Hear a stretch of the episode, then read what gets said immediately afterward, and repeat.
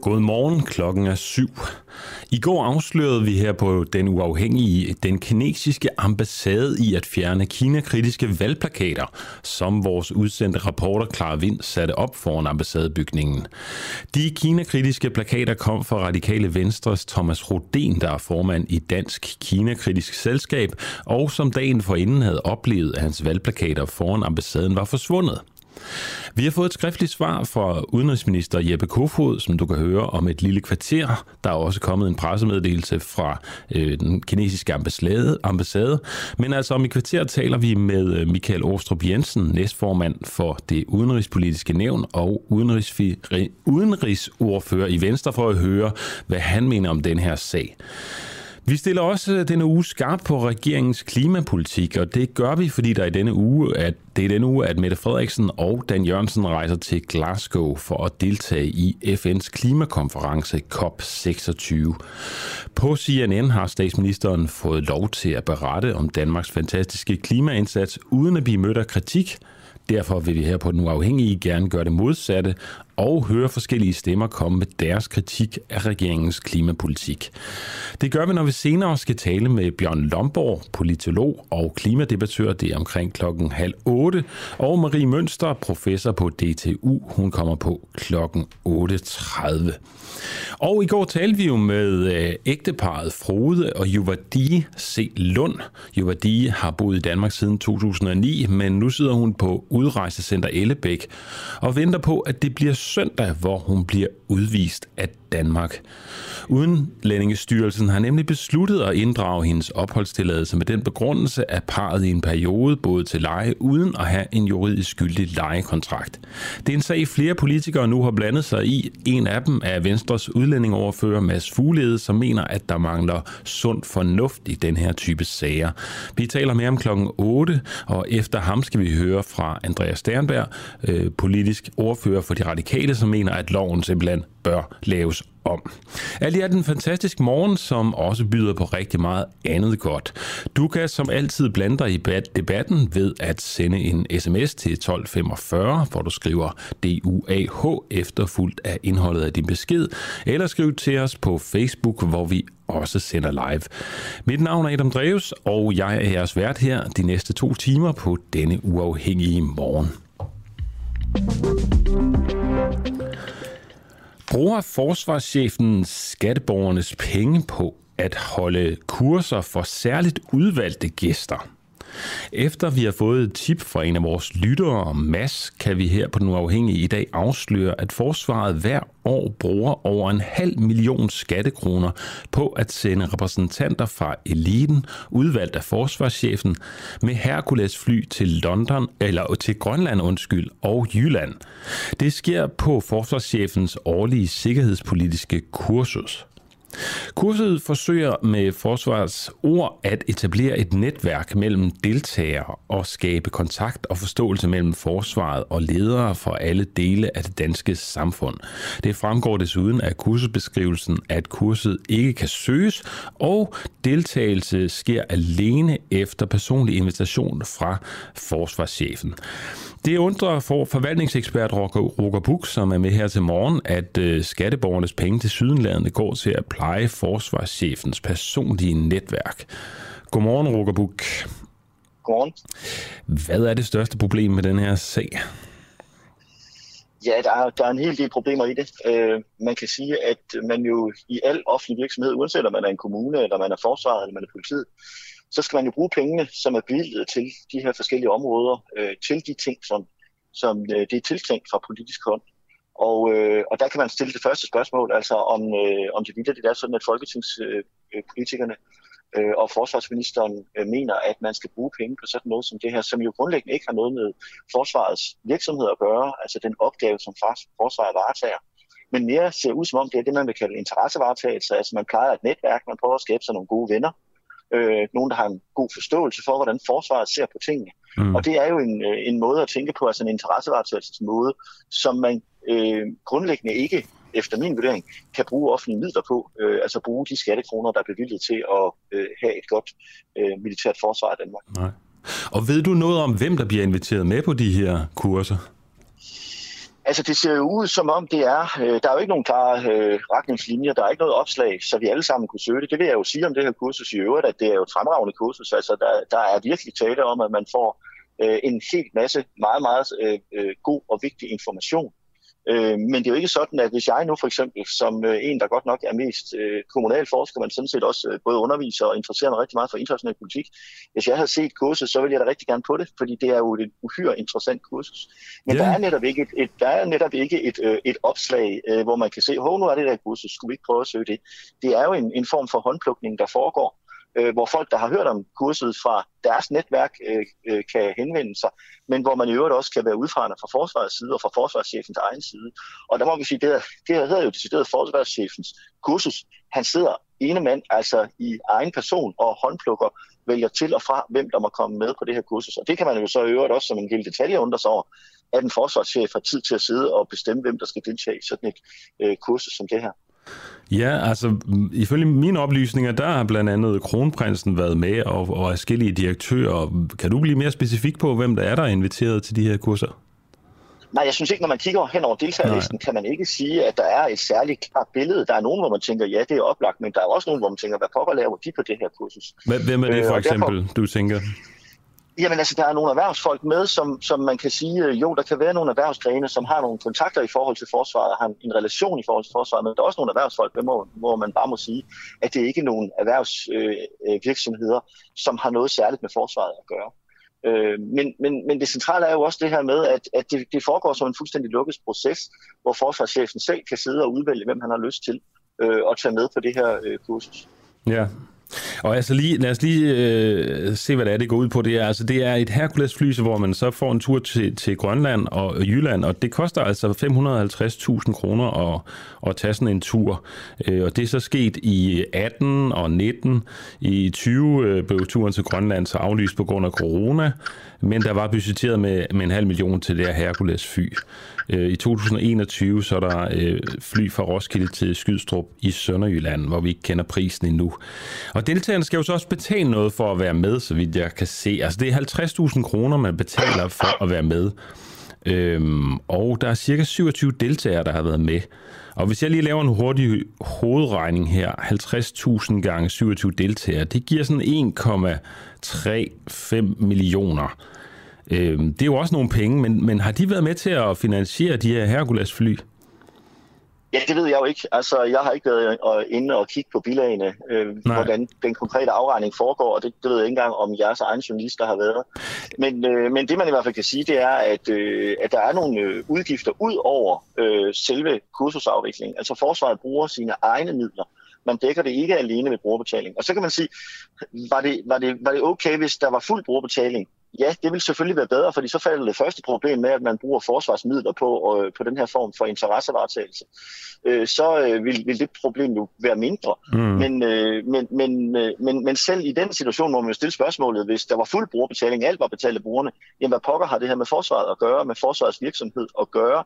Er det noget, man som offentlig myndighed skal drive, den her form for kursusvirksomhed, som for mig at se meget fremstår som interessevaretagelse, øh, øh, og ikke har noget at gøre med øh, at øh, øh, drive det danske forsvar. Nej. Og jeg får at vide her i min øresnegl, at øh, de 550.000 til de her Hercules-fly, det er altså noget, forsvaret selv har betalt. Så ja. de udgifter, der ligger ud over, det er så åbenbart noget, deltagerne selv betaler. Og man skal jo også øh, have lidt op af lommen, hvis man skal betale. Det er jo, hvis det, at man er afsted 4-5 dage, så koster det sådan... Hvis man er afsted 4 dage, som man typisk er, jamen, så er det sådan 340.000, man skal have op af lommen per dag, altså. Så det kræver jo også lidt, man har lidt på bankbogen der. Har du øh, set noget lignende hos andre offentlige myndigheder?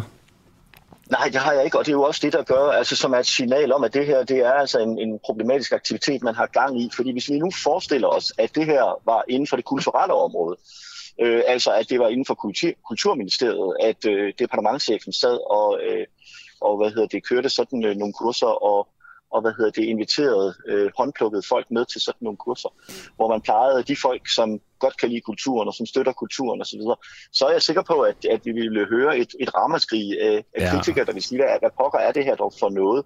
Øh, og der er måske en eller anden, i virkeligheden uforklarlig, større accept af, at det her det foregår, fordi det er inden for forsvarsområdet.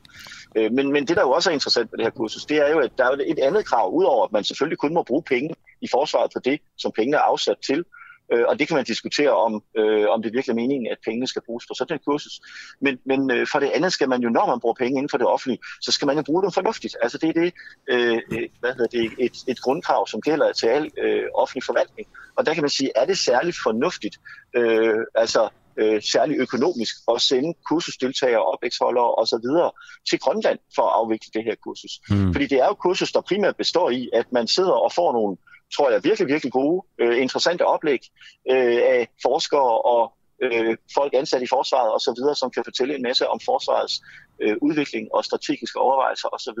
Øh, og det er jo noget, der kan foregå på et hvilket som helst kursuscenter i Danmark. Og der vil jeg jo sige, den, det kursus, der så har været der, der så skulle afvikles i Jylland, der må man sige, det, det kan man bedre forsvare, fordi det er jo noget billigere at sende folk til Jylland, end det er at sende dem til Grønland. Mm. Men nu har du siddet og kigget ned over deltagerlisten, og så tænker jeg sådan, altså, hvad er ideen med at flyve til Grønland? Altså, det har været meget, øh, meget fokus på Grønland, som øh, i forhold til forsvaret, og i forhold til amerikanerne, og i forhold til sikkerhedssituationen i, i Arktis i det hele taget.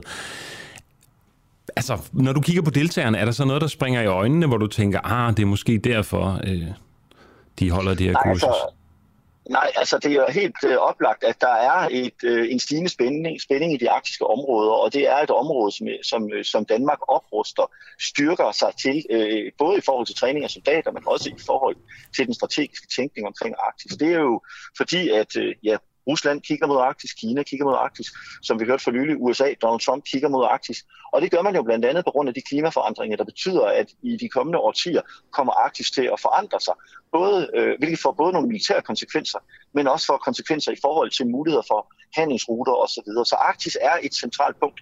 Men det, der jo selvfølgelig er dumme Peter spørgsmål, det er, ja, det er, men hvorfor skal man dog rejse til Grønland for at kigge på det?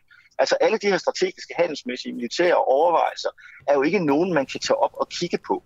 Øh, og det er jo igen der, det der med økonomisk forsvarlighed, altså bruger man pengene fornuftigt, mm. øh, at det spørgsmål dukker op, fordi der, der vil jeg våge at påstå, at man får ikke noget særligt ud af øh, at gå og, og tage til Grønland øh, for at blive undervist af dygtige eksperter om de arktiske strategiske udfordringer. Der er der for mig at se ingen bonus overhovedet ved at tage til Grønland, øh, udover at man bruger en masse tid på transporten, som jo er en kæmpe ulempe. Ja.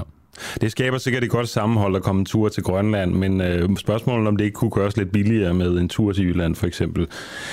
Ja, lige præcis. Og det er jo der, man kan sige, hvis det havde været, et, øh, hvis det havde været nogle kommunalpolitikere, der skulle have noget at vide om strategiske udfordringer for kommunerne, og de så tog til Grønland eller til Hawaii, så ved vi også godt alle sammen, hvordan, hvad reaktionen ville være. Så vil man sige pamperi, øh, det er frønsegoder, det er øh, spild af offentlige ressourcer. Og det er præcis den samme måde, vi skal tænke her, eller vi skal i hvert fald stille spørgsmålet. Øh, og det er jo også det, som man må sige, det her, øh, nu stiller du en masse gode spørgsmål til mig, men alle de her spørgsmål er jo i virkeligheden spørgsmål, som skal rejses til øh, øh, forsvarschefen, og som skal rejses til forsvarsministeriet og til forsvarsministeren. Mm. Øh, hvordan kan man forsvare, at man bruger offentlige midler på det her? Hvis det er interessevaretagelse, altså pleje af forsvarets interesser, er det så okay at bruge forsvarets midler til øh, i virkeligheden lobbyvirksomhed? Øh, og, øh, og også spørgsmålet om, om man bruger pengene økonomisk forsvarligt, altså om man får sig med pengene. Der er en masse helt centrale spørgsmål her, øh, som, øh, som, skal, som, øh, som forsvarsministeriet og forsvarschefen og forsvarsministeren øh, helt åbenlyst øh, skal, skal give nogle gode svar på. Ja, det må vi øh, prøve at tage videre her på Den Uafhængige. Forsvaret siger jo selv, at kurset er med til at skabe indsigt og åbenhed omkring forsvaret. Øh, hvad tænker du om det, ganske kort? Jamen, det tror jeg er fuldstændig rigtigt, men, men spørgsmålet er jo, om man skal gøre det til en meget, meget lille lukket kreds af elitepersoner i Danmark, som bliver inviteret med på de her kurser. Jeg tror, der, hvis man kigger på kursusprogrammet, så er der rigtig mange mennesker, inklusive mig selv, altså folk, der interesserer os for udenrigs- og sikkerhedspolitik, som rigtig gerne vil på det her kursus, fordi det er jo, øh, det er jo virkelig et interessant kursus, det er et spændende kursus, mm. øh, super gode oplægsholdere osv., men, men spørgsmålet er jo, hvorfor driver forsvaret sådan en kursus, kursusvirksomhed, som for mig at se først og fremmest fremstår som øh, interessevaretagelse, altså lobbyvirksomhed. Alright. Tak fordi du var med her til morgen, øh, Roger Buk, øh, forskningslektor og forvaltningsekspert. Vi må se, om vi bliver inviteret med en anden god gang. Du lytter lige nu til en uafhængig morgen. Kritisk, nysgerrig og levende radio, som politikerne ikke kan lukke. Vi sender live alle hverdage fra klokken 7 til 9. Lyt med via vores app på DK4 DAB, fra vores Facebook-side, eller hvis du bor i hovedstadsområdet på FM-båndet 102,9. Tak til dig, som gør det muligt. Ja, vi talte jo i går om øh, den brasilianske præsident øh, Bolsonaro, der er blevet øh, hvor senatet ligesom har øh, undersøgt hans håndtering af coronapandemien, øh, og nu anbefaler øh, øh, senatet simpelthen at tiltale ham. Et udvalg i det brasilianske senat har undersøgt øh, Bolsonaros håndtering af coronapandemien, og udvalget anbefaler nu, at Bolsonaro tiltages for flere kriminelle forhold. Det står klart øh, efter, at udvalget tirsdag med stemmerne 7 mod 4 har stemt for at godkende en belastende rapport om præsidenten, som blev offentliggjort det sidste uge det skriver AP. I rapporten, som senatsudvalget nu har godkendt, anbefales det, at præsidenten blandt andet tiltales for misbrug af offentlige midler, opfordring til kriminalitet og sidst men ikke mindst forbrydelser mod menneskeheden. Rapporten vil blive afleveret til Brasiliens rigsadvokat onsdag morgen lokal tid, det siger senator Omar Assis, der har ledet efterforskningen. Ifølge nyhedsbureauet AP det er uklart, om Rigsadvokaten, der er udnævnt af Bolsonaro, rent faktisk vil øh, rejse tiltale mod præsidenten. Det er jo lidt uheldigt, den sammenhæng der. Præsidenten, øh, Brasilien har registreret over 600.000 dødsfald som følge af corona, og øh, vi talte jo med en ekspert, som sagde, at øh, mørketallet nok var omkring øh, en halvanden million mennesker, der var døde af corona. Men øh, lige nu skal vi tale med Michael Åstrup Jensen, der er næstformand i Udenrigspolitisk Nævn. Det skal vi, fordi vi spørger, om det skal have konsekvenser, at Kina udøver censur mod øh, dansk politiker.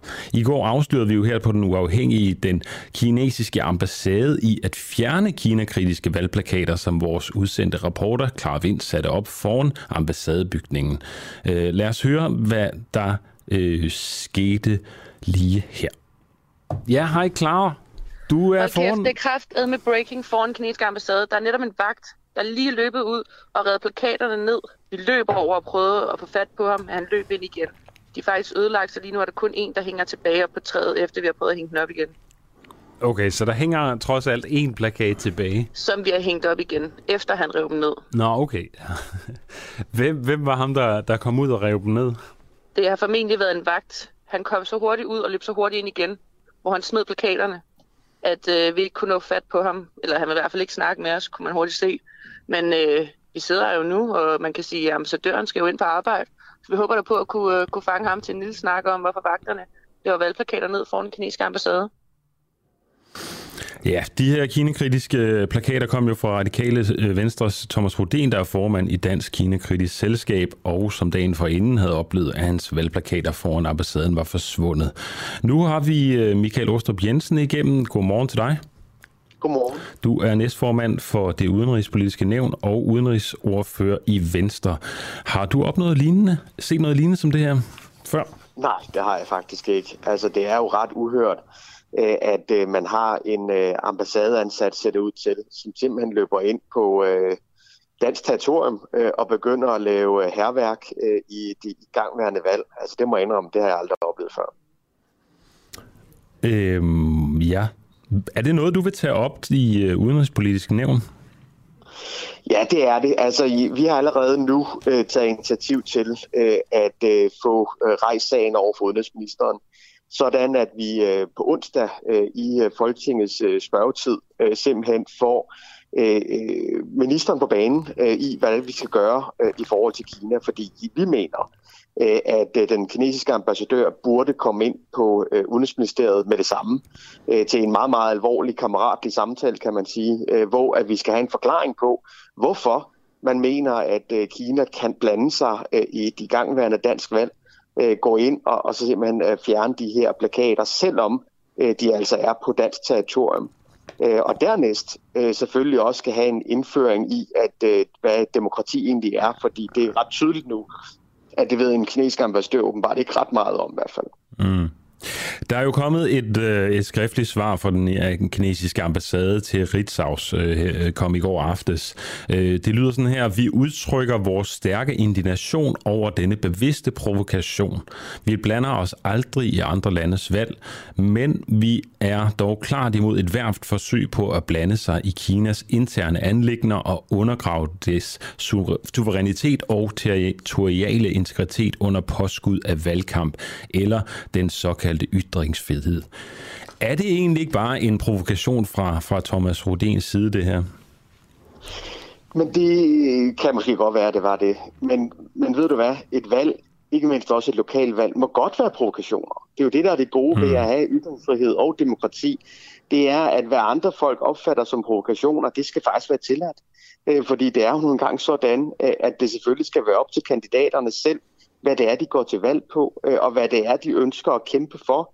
Øh, og hvis der er nogen, der synes, at det er provokation, øh, det er noget, man er imod, så kan man jo lade være med at stemme på den person. Man skal jo ikke begynde at sige, ups, så vil jeg bekæmpe den person med udemokratiske midler, som for eksempel at fjerne valgplakater. Og det er jo der, den går galt mm. for den kinesiske ambassade. De måtte godt være imod budskabet, alt det, de ønskede. De måtte gerne gå ud og sende pressemeddelelser ud om, at de synes, det var forkasteligt og forkert og alt muligt andet. Men at gå ind og simpelthen stoppe øh, kandidater fra at have deres plakater øh, rundt om øh, på dansk veje, det er selvfølgelig forkert, at man begynder at fjerne det. Mm. Hvad nu, hvis det ikke øh, var en valgplakat, hvis det bare var en plakat, hvor der stod øh, Free Tibet, øh, som var blevet hængt op foran øh, ambassaden, og de var blevet revet ned? Hvordan vil du forholde dig til det? Jeg synes, det er forkert generelt, at øh, man har kinesiske øh, ambassadefolk, som går ind og begynder at fjerne ting på dansk territorium.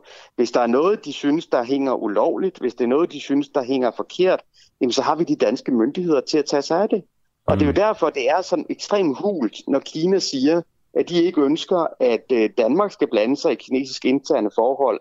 Men altså, Kina har intet problem med, at gå ind og blande sig i interne danske forhold på danske veje og begynde at, så at sige, at lege politimand der. Ja.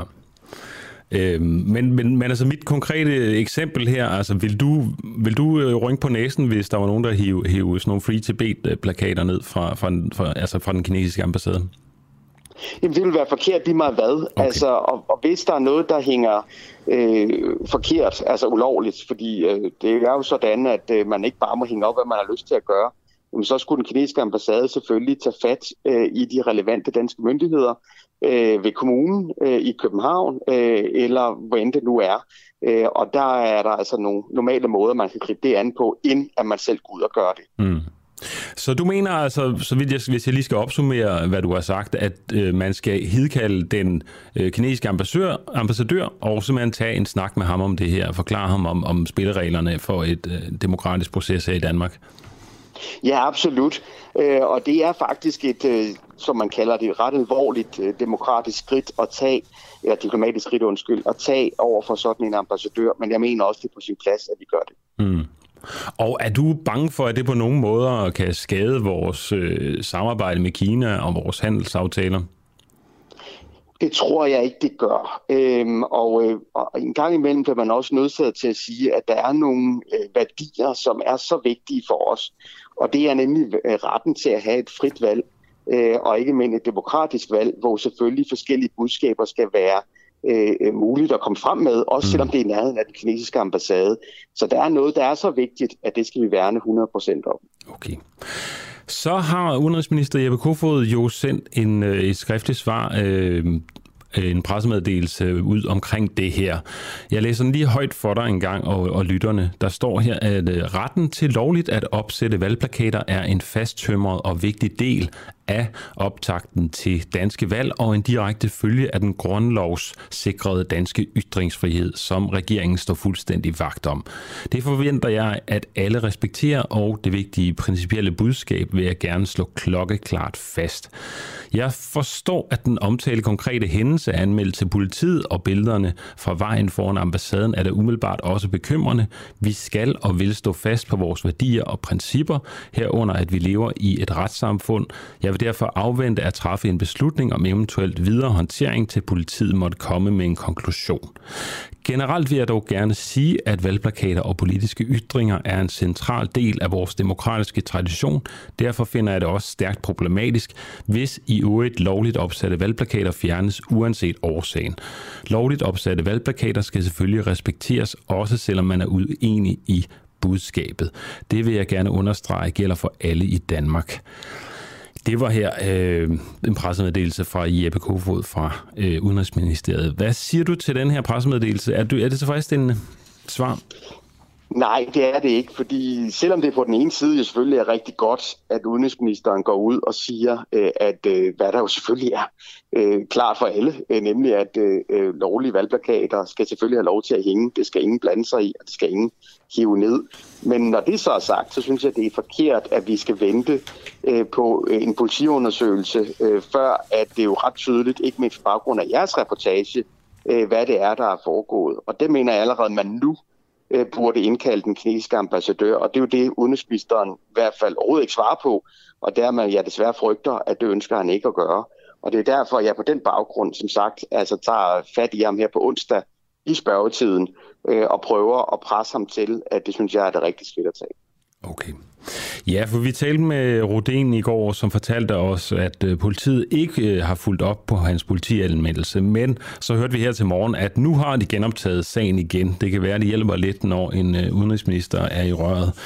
Øhm, det bliver spændende at se, hvad der sker med denne her sag fremadrettet. Tak fordi du var med, Michael Aarstrup Jensen. Du er næstformand for Udenrigspolitiske Nævn i Venstre. Tak for det. Selv tak. Du lytter til Den Uafhængige. Danmarks måske mest kritiske, nysgerrige og levende taleradio, som politikerne ikke kan lukke.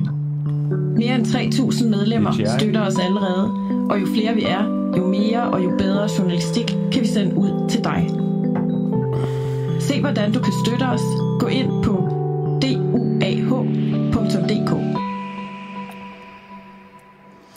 Ja, det er jo øh, det gode budskab herfra, at øh, vi meget gerne øh, vil have nogen støtter os i det, vi laver. Klokken er lige nu 7 27. Og hvis du vil støtte os, så kan du også bare sende en sms afsted til 1245, hvor du skriver UA. Så får du simpelthen øh, et direkte link tilbage, hvor du bare skal trykke på, og så bliver du guidet igennem processen til at blive medlem. Det koster kun 39 kroner om måneden og 349 for et helt år, men øh, det er jo med til at sikre, at vi kan drive den her radiostation, vi kan blive bedre og øh, udvikle os. Så det håber vi selvfølgelig, du vil overveje. Der er ikke nogen tvang forbundet med det. Øh, det er gratis at lytte til os, men øh, vi håber, at du vil overveje det og måske prikke en anden på skulderen og sige, at det her det er faktisk en meget god radio. Nu skal vi til, nu skal vi til en øh, lidt kompliceret sag, øh, så man skal virkelig have holdt tungen godt i munden. Vi har tidligere talt om den her sag, hvor nogle familier skal smides ud af deres bolig øh, som straf for, at et enkelt med, familiemedlem har begået nogle øh, ugerninger. Det er i øh, øh, boligforeningen FSB, der gerne vil smide fire familier ud af boligbyggeriet Blågården på Nørrebro, fordi enkelte medlemmer i familien har begået ulovligheder. Øh, naboerne er uenige og vil lade familierne blive, men i boligforeningen er der alligevel flertal for at smide familierne ud. En afstemning i næste måned skal afgøre familiernes skæbne. Og øh, vi har jo haft den her sag op før, men lad mig lige prøve at opsummere den i grove træk, og hold nu øh, fast, ikke? fordi det er lidt kompliceret. Det går ud på, at man i FSB, som er den her boligforening, i deres organisationsbestyrelse øh, vil, man, vil man smide de her fire familier på gaden, fordi et medlem i hver familie blev dømt for at have deltaget i voldsomme optøjer på Nørrebro, da Rasmus Paludan kom på besøg i området og kastede med en koran i 2019. Og så er der jo den her lov, den øh, nye ghetto-lov, eller nye nye, den er fra 2018, som gør det muligt for boligselskaber at smide beboerne ud, hvis de har begået kriminalitet inden for en radius af 1 km fra deres hjem. Og det her FSB øh, organisationsbestyrelses ledelse så valgt at sige, altså der er fire personer for fire familier, øh, så skal familierne smides på gaden, mener det. Det er dog øh, FSB's repræsentantskab, bestående af repræsentanter for FSB-afdelinger rundt omkring i hovedstaden, der har den øverste myndighed, og derfor kan beslutte, om udsmidningerne skal trækkes tilbage. Repræsentantskabet stemte så i august for, at udsmidningerne stemme, stemme øh, for at trække udsmidningerne tilbage. Men et flertal i organisationsbestyrelsen står fast på udsmidningerne og har derfor kaldt til et nyt ekstraordinært repræsentantskabsmøde i november. Men beboerne og lokalbestyrelsen i Blågården på Nørrebro er uenige i den beslutning og mener, at organisationsbestyrelsen går imod de demokratiske spilleregler ved at indkalde til en ny afstemning, når der allerede er stemt om det én gang. Øh, den uafhængige talte i mandags, mandags, øh, fortalte i mandags, at lokalbestyrelsen på den baggrund nu erklærer mistillid til FSB øverste ledelse med det formål at få den afsat og få skiftet ud med en ny. Så altså, kernen er, at vi har en, øh, en organisationsledelse, øh, som siger, vi skal have de her fire familier smidt ud på gaden. Så har vi dog øh, FSB's repræsentantskab, øh, som består på repræsentanter fra hele alle afdelinger rundt omkring i hovedstaden. Og de siger så, de stemmer om det og siger, nej, de skal ikke smides ud. Og øh, det synes beboerne heller ikke øh, i lokalbestyrelsen i Blågården.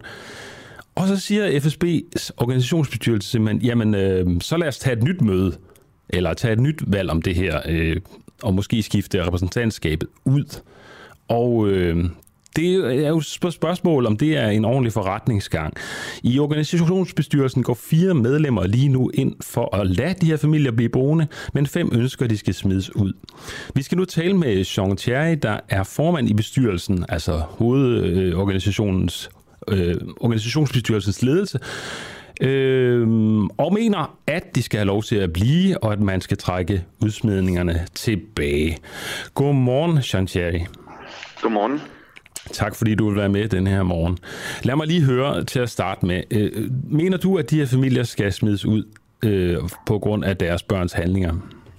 Øh, nej, og det er jo et, øh, i to af familierne, at det er fædre, der har været øh, hvad skal man sige, involveret i de her, okay. øh, hvad skal man sige, det her øh, uroligheder, eller hvad man vil sige, der er sket på Nørrebro øh, i forbindelse med, at politiet øh, flyttede Rasmus Paludan over på Blågårdsplads. Mm. Øh, og, og dermed midt ind i boligbyggeriet, selvom det er en offentlig plads. Øh, men... Og ja, men ja, nej, men det gør jeg ikke. Men jeg er så en af de fire i bestyrelsen, der, der ikke mener det, og, øh, og der er så seks i alt, der, øh, der mener, at det skal smides ud. Mm. Men hvorfor har I så indkaldt til et nyt ekstraordinært øh, repræsentantskabsmøde i november øh, for at stille beslutningen igen til afstemning? Altså, der er jo egentlig, repræsentantskabet har jo egentlig taget deres beslutning og synes, de skal blive, men nu vil I så spørge dem igen. Hvordan kan det være? Er det for at, at få det rigtige det altså, svar, det I ønsker, eller hvad? Det er altså de, de seks medlemmer, der har, der har gjort det. Vi er fire, der, der ah, faktisk okay. er imod den ekstraordinære repræsentantskabsmøde. Øhm, men det, der har jo været en debat om øh, omkring, om hvorvidt repræsentantskabet var, øh, altså det er den øverste myndighed, men kunne de træffe den her beslutning? Øh, og det har flertallet i organisationsbestyrelsen så valgt, at det vil en rimelig måde at afgøre det på, det er ved at lade repræsentantskabet stemme om igen. Men, og, men øh, hvad tænker ja. du om det? Altså nu, nu er du selv for, at de her familier ikke skal smides på gaden på grund af, at et familiemedlem har lavet noget kriminelt. Hvad tænker du så om, at repræsentantskabet, eller at øh, de andre medlemmer i organisationsbestyrelsen, hvor du selv sidder, altså seks af dem i hvert fald, mener, at nu skal vi stemme, prøve at få repræsentantskabet vundet over på vores side? Altså, der, øh, før repræsentantskabsmødet i august, var jeg det eneste medlem, der var imod øh, de her øh, øh, udsættelser af familien. Øh, der var 10, der var for. Øh, så skete der en, øh, så var der et nyvalg, øh, eller af fire af medlemmerne. Og, øh, og der blev så valgt to ind, der også var imod det. Og så på grund af de ting, der i øvrigt blev bestemt, blandt andet det her med Blågården, og også øh, forskellige øh, andre forslag, for eksempel omkring, at en afdeling kan melde sig ind i en lejerforening, øh, og øh, at man øh, altså kan stille ændringsforslag til øh, helhedsplaner øh, som beboer, og øh, at, at afdelingsbestyrelsen, en enkelt afdeling, kan få uafhængig rådgivning omkring store byggeprojekter, og mm, det, det bliver øh, forskellige, lidt forskellige andre forslag. Ja. Nej, nej, men det er, det er en masse forslag, der giver mere magt ud til den lokale afdeling, de lokale beboere, fordi den almindelige boligsektor, der er det, øh, hvad hedder det, der er det de øh, enkelte, øh, hvad hedder det, der er det afdelingsmødet, øh, som er lokalt, hvor alle beboere kan deltage, hvor man så kan have et, øh, øh, altså hvor, hvor alle hvor der er direkte demokrati, og alle kan være med til at bestemme. Og det vil så nogen, der går ind for det der, magten skal ligge. Andre synes så, at det er i organisationsbestyrelsen, øh, der har det juridiske og økonomiske ansvar, at, at det er det, det, det der er kernen i beboerdemokratiet. Okay, og så, der... så i FSB's tilfælde er ni beboere og to medarbejdere. Okay, så der er også sådan en gang i en helt uh, ny revurdering af, hvem der egentlig har magten i organisationen, om den skal fordeles på en anden måde. Men altså lige i forhold til det her med at øh, lade repræsentantskabet stemme igen om denne her sag, er det, er det sådan lidt ligesom, når vi først meldte os ud af EU, øh, stemte nej til EU, og så alligevel tager en ny afstemning? Øh, du får svært ved at få lige præcis mig til at være uenig i den udlægning, men der er selvfølgelig nogen, der mener noget andet. Mm. Øhm, og man kan sige rent øh, juridisk, så kan man godt holde et ekstraordinært afdelingsmøde, øh, undskyld, et ekstraordinært repræsentantskab, hvor man tager et spørgsmål op, men, øh, som har været på et ordinært, men man må ikke tage to. Mm. Okay, så, så det, det er juridisk lovligt, det de gør, kan man sige. Ja. Ja. Øhm, og du, du, du kan jeg forstå på dig, du er imod, at familien skal smides ud, og du er sådan set enig i, at øh, denne her, den her, det nye valg, der skal ske i repræsentantskabet, FSB-repræsentantskab, om de her familier skal blive eller ej, det sker udelukkende, fordi man forsøger at forvente stemningen og påvirke dem, sådan så at de her familier kan blive smidt ud. Det må man vel formode. Altså, det, det, det går jeg ud fra. At okay, man nu synes, spurgte jeg også om din holdning Man har nogle bedre det. argumenter. Ja, ja. ja. Øhm, og, og det er din holdning, ikke sandt? Øh, det vil jeg tro, eller sådan. Men du mener i hvert fald, at repræsentantskabet, så vidt jeg har forstået, som du også sagde til mig øh, lige før, at de tager udelukkende det her valg, lad det gå om igen, for at få, prøve at forvente stemningen, sådan så familierne kan smides ud. Ikke sandt? Det er flertallet af organisationsbestyrelsen, der har indkaldt til nyt repræsentantskabsmøde. Man kan sige, at repræsentantskabet har jo valgt øh, den øh, 23. august, at øh, de skulle have lov til at blive boende. Hmm. Okay, ja. Der er så fire i bestyrelsen, øh, inklusiv dig selv, øh, som mener, at øh, de her familier skal blive boende. Hvad vil, er, det, er der nogle negative konsekvenser ved at lade dem blive boende? Det ved jeg ikke. Nej. det, øh, altså det, det er så tre, der, tre familier, der, der stadigvæk bor øh, i Blågården, og en, der er flyttet. Okay, der er allerede en, der er flyttet. Okay. Øh, vi har fået en sms her. Der er en, der har skrevet ind på 1245, skrevet det i UAH, og mellemrummet er indholdet af sin besked. Øh, har der været problemer før med de her familier, klager og så videre? Man kunne også forestille sig, at familierne har troet naboerne til at stemme for, at de ikke skal ud. Mener du, at, øh, at der er noget på det? Øh. Nej, altså for det første, så er det jo, øh, altså det er jo nogen, der har, øh, der har været øh, julemænd og har faktisk, øh, altså man kan sige, været natteravne, været meget aktivt i det lokale foreningsliv, og de er jo ikke straffet for noget tidligere. Øh, de to af dem er øh, voksne, eller er sønner, øh, 17-årige på det tidspunkt, som nu er voksne og flyttet hjemmefra. Og de to er så fædre, der har i mange år, har, altså i flere årtier, har været involveret i det lokale foreningsaktiviteter osv. Så, så det er altså, øh, hvad skal man sige, det er ikke nogen, der har generet deres naboer. Mm. De har været en nogle af dem har været en konflikt med politiet. Mindst en har i virkeligheden prøvet at dæmpe gemytterne og er så blevet involveret i, øh, ja, hvad skal man sige, kan, altså har prøvet at råbe i megafon til folk, at de skulle holde op, og det er så blevet forstået fra politiet og åbenbart også fra domstolens side, som om, at de har opmuntret til optøjerne. Altså holde op med hvad? Ja, holde op med at slås med politiet. Okay, og i den altså, forbindelse det er med Jacob... en, der har, der opfordret folk til at lade være med at slås med politiet. Okay, og det er sket i, den, i, i sammenhængen med, at Paludan, Jacob Paludan øh, demonstrerede, eller hvordan? Ja, Rasmus Paludan. Rasmus Paludan, ja, undskyld. Ja, ja.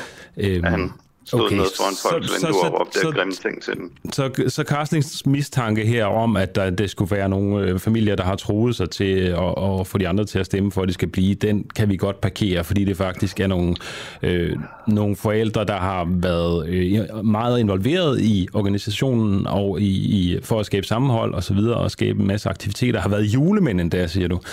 Ja, i hvert fald i øh, lokalområdet, ja.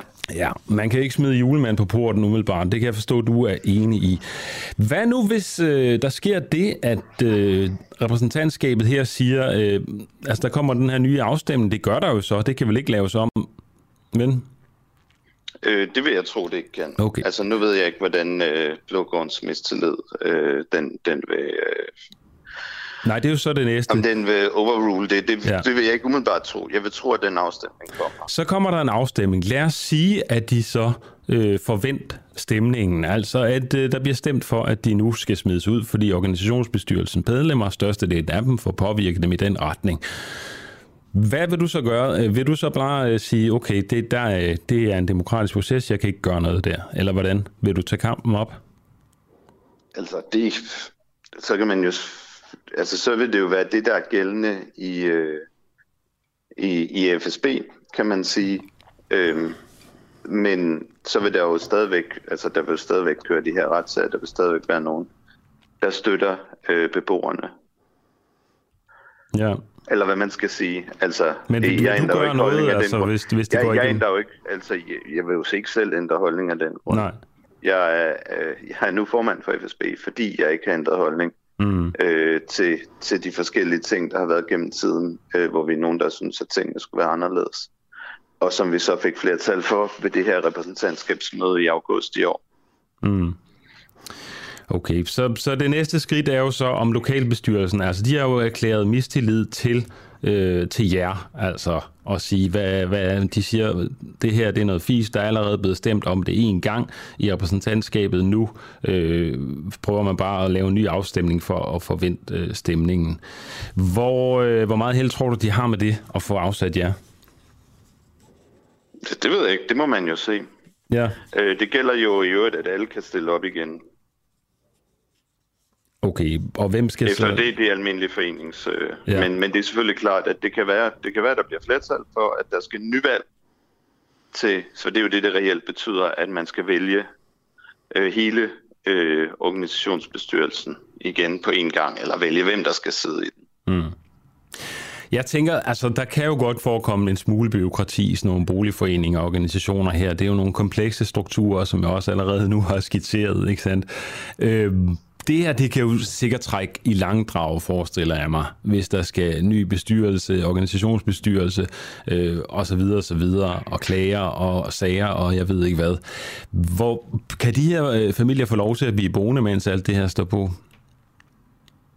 Mm, det kan det, så vidt jeg forstår. Jeg tror nok ikke, der vil være til, vi ikke gå særlig lang tid at, at få en, en, en ny organisationsbestyrelse, men, men der er jo retssagerne for eksempel, øh, der tager lang tid. Øh, jeg kan ikke lige, nu kan man sige, lige nu har det jo taget enormt lang tid i, øh, i FSB at behandle det her, da, den her vedtagelse, der jo kom på repræsentantskabsmødet i august, og før det var der jo øh, afdelingsmøde, ekstraordinært afdelingsmøde i Blågården, hvor øh, stort set alle stemte for, at familierne skulle kunne blive boende.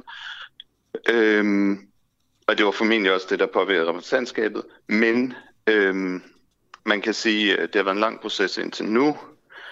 Øhm, jeg ved ikke, om den bliver særlig meget længere. Øhm, men, men retssagerne vil jo selvfølgelig køre videre. Mm.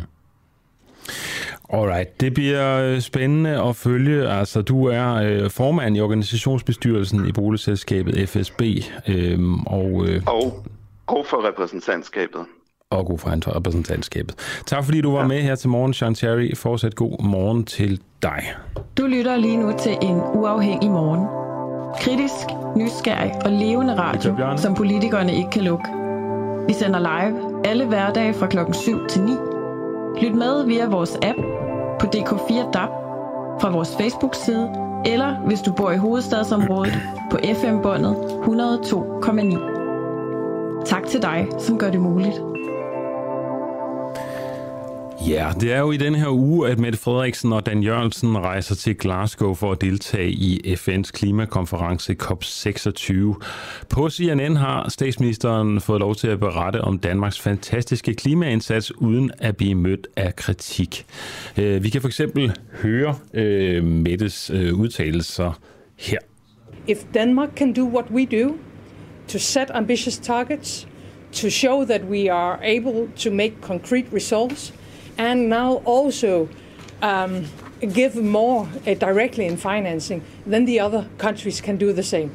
And actually, can countries like, like India do the same? First of all, I think we have to recognize why some people fear the green transition.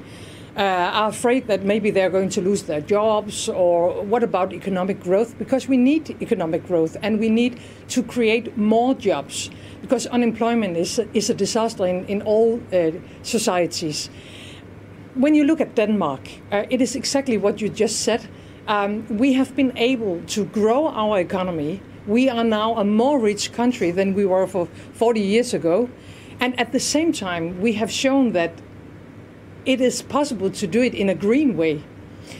So the Danish example or the Danish green model um, is hopefully something that other countries can use as well, because we have shown that social responsibility uh, goes hand in hand with the green transition if we insist on it. Ja, det var her Mette Frederiksen, der øh, talte med CNN, og øh, der var ikke mange kritiske spørgsmål. Derfor prøver vi her på Nu Afhængig at gøre det modsat og høre forskellige kritiske stemmer øh, i forhold til regeringens klimapolitik. Og øh, nu skal vi tale med Bjørn Lomborg, som er politolog og klimadebattør og kendt for at være meget klimaskeptisk. Godmorgen, Bjørn. Godmorgen, Adam. Tak, fordi du... Jeg er lige ved at spare tog. Du er lige ved at skifte tog? Ja, så der er måske lige lidt langt. Ja, vi, vi, må, vi, må, vi tager det med. Uh, vi tager en tur i toget og skifter med dig. Uh, vi har simpelthen et spørgsmål her på mit papir. Uh, hvad er der dårligt ved den danske klimapolitik? Uh, jeg har ikke fulgt med i Danmark uh, ganske længe, så det er svært at sige specifikt, hvad der, uh, hvad der er skidt med den danske klimapolitik. Men hvis du kigger på klimapolitik helt generelt, uh, og det var også det, du hørte i CNN-indslaget lige før, så har det omkostninger og det har øh, øh, typisk ganske alvorlige omkostninger. For eksempel er der et nyt Nature-studie for USA, der viser, at hvis man skal leve op til Bidens øh, løfter om net zero, ja, så kommer det til at koste hver amerikaner øh, over 11.000 dollar om året i 2050. Det betyder ikke, at amerikanerne ikke bliver rigere, fordi økonomisk vækst er endnu større men det er en ordentlig stor offer stadigvæk, vi snakker om. Så når, når vi også hørte i CNN, at jamen, Danmark er jo blevet rigere, ja, det er godt, men spørgsmålet er stadigvæk, kunne Danmark være blevet meget rigere? Og der er svaret formentlig ja. Okay, men, men hvad er det vigtigste for dig, at blive rigere eller at redde kloden? Hvis det handler om at redde kloden, så er det jo klart, så skal vi bare bruge alle de penge, vi kan. Og det er jo også derfor, at diskussionen står på. Er global opvarmning et problem? Og helt bare ja, Nå, nu tror jeg lige, du røg ud der et øjeblik, øh, Bjørn. Kan, kan jeg få dig til at gentage, hvad du lige sagde? Nej. Jeg ved ikke, om Bjørn er alle de penge. Bjørn, kan du høre mig? Kan du høre mig? Øh, kan du høre jeg mig? Kan, jeg kan sagtens høre dig. Fantastisk. Uh, du røg lige ud et øjeblik. Uh, ja. Kan jeg da få dig til at starte forfra? Selvfølgelig. Selvfølgelig. Så det grundlæggende problem, det er at spørge om, at det her et problem, som global opvarmning er, og det er det ikke klart. Eller er det enden på verden? Og det er det, som rigtig mange gerne vil få dig til at tro, det er. Men det er simpelthen ikke det, hverken FN's klimapanel eller nogen andre studier viser. Husk på, FN's klimapanel fortæller os, at i slutningen af århundredet, hvis vi intet gør ved global opvarmning, vil den totale negative impact være øh, tilsvarende til et tab på 2,6 procent af vores indkomst. Det er et problem, det er simpelthen ikke enden af verden. Og bede folk om at betale 12 eller 20 procent af deres indkomst for at undgå en del af 2,6 procent problem, er en rigtig dårlig idé.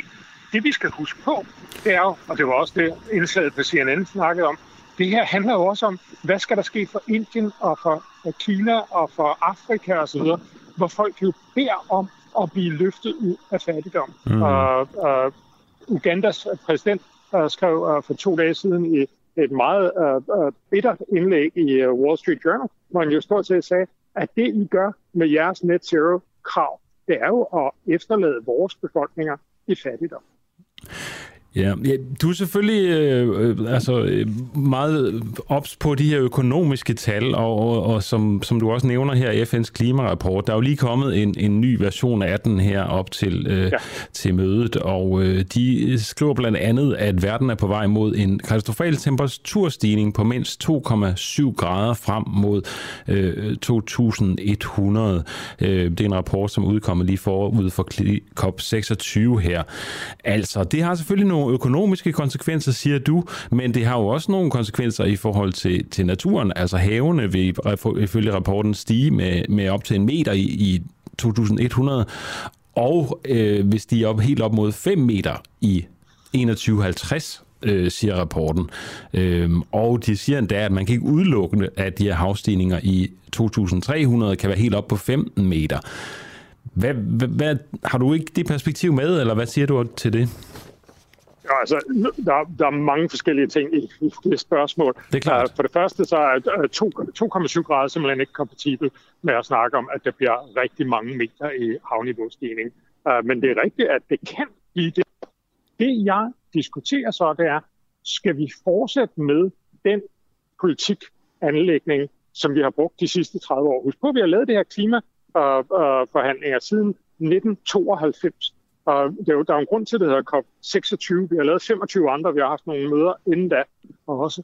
Og det, vi har opnået, det er stort set ingenting. FN mm. øh, udgav en, en stor rapport lige inden covid, altså i øh, slutningen af 2019, hvor de viste, at på trods af alt, hvad vi har snakket om, på trods af Paris-topmødet, øh, på trods af alle de løfter, som vi afgivet i 2010'erne, så kunne de ikke se forskellen mellem øh, det, vi rent faktisk har set, og en politik, der ikke havde gjort noget ved klima siden 2005. Så det, du har ret i, at vi skal gøre noget ved klima, og det har jeg jo argumenteret for ganske, ganske længe. Men vi skal ikke gøre noget, der er dumt, og vi skal i hvert fald ikke gøre noget, der er fantastisk dyrt og næsten intet godt gør. Det vi skal gøre, det er, at vi skal investere langt mere i forskning og udvikling af grøn energi. For det er den eneste måde, vi kan overbevise Ugandas præsident, altså alle i Afrika, Indien og Kina og de andre, der kommer til at udlede langt det meste i øh, det 21. århundrede. Det handler om at lave grøn energi, der er så billig, at alle vil skifte over, fordi det er billigere. Mm. Ikke at vi skal tvinge alle til at gøre det. Og det er den politik, vi har valgt de sidste 30 år. Det er derfor, jeg er så overrasket over, at, at mange mennesker, der siger, at de er enormt bekymrede om global opvarmning, så siger, så derfor skal vi fortsætte med den politik, der ikke har virket de sidste 30 år. Ja. Så du mener, øh, for at opsummere her, altså at vi skal massivt investere i forskning og grøn energi, fordi øh, så vil det øh, også blive en realitet. Hvad med sådan noget med CO2-kvoter? Vi havde en øh, direktøren for Cepos inden i går, som fortalte, at øh, det vigtigste det var sådan set at få sat en øh, CO2-skat øh, på erhvervslivet, fordi på den måde så øh, øh, kan man øh, ligesom få det ud til forbrugerne på den måde der, der er ingen tvivl om, at en CO2-skat eller CO2-kvoter, CO2-skatter er typisk bedre, er en god idé. Men der er en masse ting, man skal huske på. For det første, så kommer det ikke til at løse den større, den større del af, af klimaproblemet. For det andet, øh, så betyder det også, at hvis du skal have en CO2-skat eller kvoter, så skal du holde op med at subsidiere for eksempel grøn energi og gøre alle de andre ting, øh, som, som vi jo typisk også gør, og som derfor er dobbelt eller trippelt ineffektive. Og så skal man endelig huske på, at det her handler ikke primært om, hvad vi gør i Europa. Husk lige på, at hvis Europa blev net zero i dag, altså ikke i 2050, som vi snakker om, og som vi selvfølgelig ikke opnå, men selv hvis vi blev net zero i dag, hvis man kører det i FN's klimamodel, ja, så vil ændringen i den globale temperaturstigning i år 2100 være 0,14 grader. Det her handler simpelthen ikke om, hvad Europa gør, eller USA, eller for den sags skyld den rige verden. Det handler om resten af verden, og det opnår vi kun, hvis vi kigger på forskning og udvikling, altså mm. for smartere teknologi. Mm. Så, øh, men altså, det gør vel ikke noget ved, at vi er i Danmark og Europa er forgangsland. Altså, det må vi jo næsten være, hvis det er, at vi skal udvikle de her øh, grønne energier, som du taler om. Øh. Nej, altså når, når du siger det sådan, så lyder det jo enormt, enormt charmerende, og der er et argument for, at Danmark og de andre rige lande skal være forgangslande. Men læg mærke til, Tyskland har meget længe været set som det største forgangsland. Og det har jo reelt præsteret at spille i størrelsesordenen en halv trilliard dollar og har opnået stort set ikke at skære deres CO2-udledning. Der er utrolig god grund til at tro, at det meste af det, den rige verden har præsteret at gøre, er i virkeligheden kun et eksempel på, hvad vi ikke skal gøre. Vi har også gjort nogle gode ting. Det er helt rigtigt. Og det er fint, at vi har gjort de ting. Men vi skal i hvert fald ikke være forgangslande for at spille penge og for at lave dårlig politik. For når de fleste lande i resten af verden kigger på os og ser, at der er en god grund til at tro, at vi måske kommer til at fryse til vinter, så tænker de ikke, wow, det eksempel vil jeg gerne efterleve. Mm. Hørte jeg dig rigtigt, øh, hvad du sagde, at vi ikke skal subsidiere, altså ikke skal give tilskud til grøn energi? Hvis vi laver en CO2-skat, så har vi jo allerede indirekte subsidieret dem ved, at vi sørger, sørger for, mm. at for eksempel øh, solceller og vindmøller er billigere, for de skal jo ikke betale den her CO2-skat. Men det, der næsten altid sker, det er, at du både har en skat, du også har kvoter, du også har subsidier, og du også har ekstra præmier. Så typisk ender du med at betale 3, 4, 5 gange så meget, som du skulle. Og det er bare dårlig politik. Det er selvfølgelig klart, at dem, der producerer solcellerne, vil enormt gerne have, at det sker. Men for alle os andre, altså os, der skal betale skatterne, er det en rigtig dårlig idé, og det giver os meget mindre klima for hver krone, vi bruger. Alright. Hvad tænker du for sådan et helt overordnet spørgsmål? Øh, der er jo mange, der taler om, at vi skal forbruge mindre, at vi skal, vi skal holde op med at vækste så meget. Altså, vi skal, vi skal bruge færre penge og lave hele vores livsstil om. Vi havde en, øh, en rådgiver fra Greenpeace inden i går, som sagde, at vi simpelthen må lave nogle drastiske ændringer i vores levevilkår. Altså holde op med at spise kød og lade være med at producere så meget. Hvad siger du til den? Ja, igen, der er et par pointer at lave her. For det første, så skal man huske på, at det, som private mennesker kan gøre, hvor godt øh, øh, det end er øh, i intentionerne, har meget lidt med, hvor meget vi kommer til at skære. Uh, det internationale energiagentur for deres 2050 Net Zero rapport vurderede, at uh, personlige ændringer vil gøre mindre end 9% af reduktionerne. Så det her handler ikke primært om, hvad du og jeg og alle os andre kan gøre. Det her handler om, hvordan vi indretter vores samfund. Og det er simpelthen en, en fejlagtig tankegang. Det andet er jo også at huske på, at det her er en non-starter i en økonomisk eller i en politisk sammenhæng. De fleste mennesker i den rige verden har ikke lyst til at blive fattigere. Og prøv lige at tænke på, hvordan et, hvilket samfund det ville være, hvis vi kunne se frem til at blive fattigere snarere end rigere. Vi ved stort set alle steder har det lidt til store oprør, øh, til øh, protester og til væltninger af regeringer osv. Men så skal man også huske på, at hvad tre fjerdedele til måske øh, fire femtedele af verdens befolkning er alt for fattige. De lever frygtelige liv på næsten alle måder. Og det er der ikke et øjeblik i tvivl om, at de skal blive meget rigere, de skal have det meget bedre, de skal have langt flere ud og udviklingsmuligheder. Og når vi kommer og fortæller dem, nej, prøv nu her, har I det ikke godt nok, så virker det usandsynligt hyggeligt. Mm. Okay, tusind tak, fordi du var med her til morgen, Bjørn Lomborg. Det var spændende at få dit øh, syn på sagen. Du er politolog og øh, klimadebattør. Fortsat god morgen til dig. Du lytter lige nu til en uafhængig morgen. Kritisk, nysgerrig og levende radio, som politikerne ikke kan lukke. Vi sender live alle hverdage fra klokken 7 til 9. Lyt med via vores app på DK4 DAB, fra vores Facebook-side, eller hvis du bor i hovedstadsområdet på FM-båndet 102,9. Tak til dig, som gør det muligt. Ja, så kom det jo frem i går, at øh, en korrespondence mellem statsmini- øh, statsministeriets stabschefs Martin Justesen og daværende fødevareminister Mogens Jensen, særlige rådgiver Søren Andersen, er blevet slettet. Det skrev BT.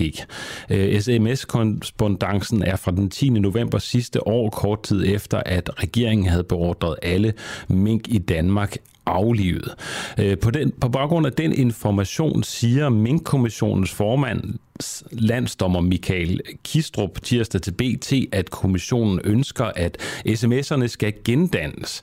De ønsker at genskabe beskederne i perioden fra den 1. september til ultimo december sidste år.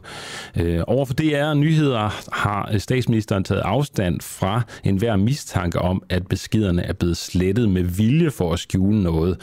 Det er ikke korrekt udlagt, siger hun, at der skulle være foretaget en målrettet sletning af de specifikke sms-beskeder, som det fremgår af statsministeriets øh, ministerens udtale til ombudsmanden, at den pågældende mobiltelefon opsat til generelt automatisk at slette alle sms-beskeder efter en bestemt periode, skriver de og tilføjer. Det er i overensstemmelse med gældende regler, hvis medarbejdere for eksempel af hensyn til informationssikkerhed, læringskapacitet, øh, overblik etc. løbende herunder automatisk efter en bestemt periode sletter materiale for deres telefoner, så længe journaliseringspligten iagtages. Øh, og med statsminister Mette Frederiksen skal jo afhøres senere i år af Mink-kommissionen. Men det er selvfølgelig øh, opsigtsvækkende, at de her sms'er er forsvundet. Altså, hvad er det, som øh, Martin Justesen og øh, øh, Mogens Jensens særlige rådgiver har, har talt om i de her sms'er? Øh, kan vi få dem gendannet, er så spørgsmålet, ikke? Altså, hvis det, det er noget med, øh, har en IT-kyndig øh, øh, øh fortalt mig, hvis det er sendt, hvis de er iPhone, de benytter sig af, jamen så foregår det øh, gennem iMessage, og øh, det bliver ikke opbevaret, altså der kan teleselskaberne ikke hjælpe, fordi det ligesom går over nettet. Så spørgsmålet er, om der kommer noget frem her. Det er i hvert fald meget spændende at se, hvad det, hvad det bliver til. Det må vi se, om vi kan følge op på her til en eller anden ane. Ja, og nu skal vi til igen øh, spørge ind til Øh, nej, vi skal ikke igen, undskyld. Vi skal til noget andet. Vi spørger, er det rimeligt, at man bliver udvist af Danmark på grund af en fejl i en lejekontrakt? I går talte vi med ægteparet Frode og Juvadi C. Lund. Øh, Juvadi har boet i Danmark siden 2009, men nu sidder hun på udrejsecenter Ellebæk og venter på, at det bliver søndag, hvor hun skal flyve hjem til Thailand for at blive der.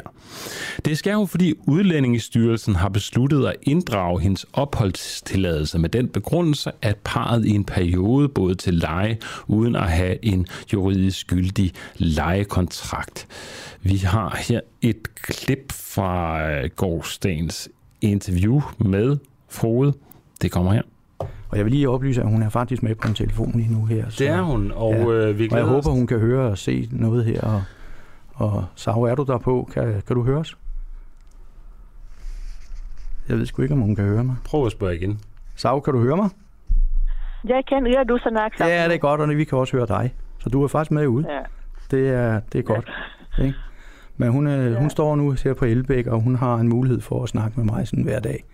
Det er da den eneste frihed, hun har sådan set. Ikke? Ja.